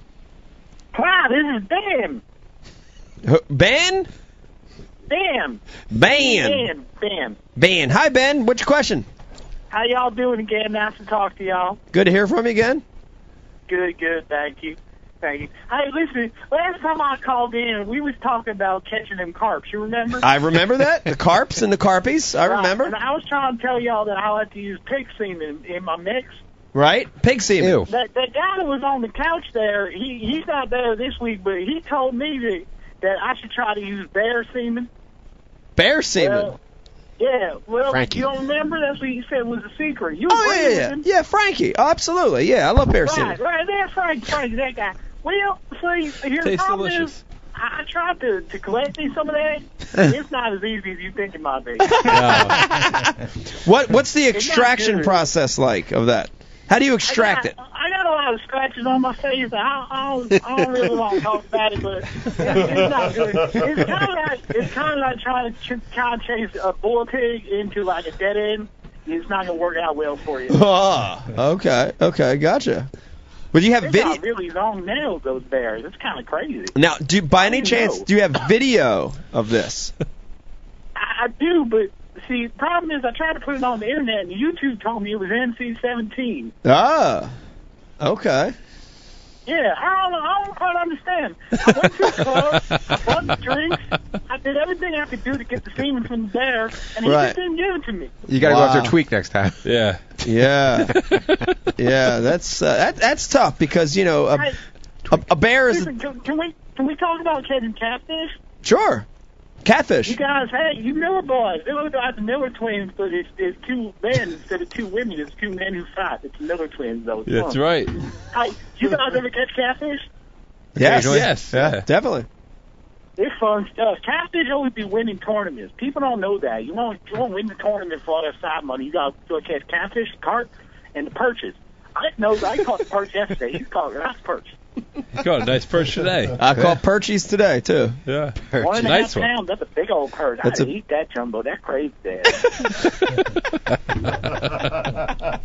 Do you have per, uh, perches where you where you live? Where you're from? Where you're at? yeah, Yeah, Okay. yeah, we got white. We well, see, here's the deal. We got some stupid people here. They call them white perch, but it's really crappy. Hmm. Mm-hmm. so you know, kind of the same thing, but not really. I've called them. Kind I've of heard like of called white bass isn't specs. really a hybrid, but it is. But it's not rock bass. Do that. Uh, there. Right.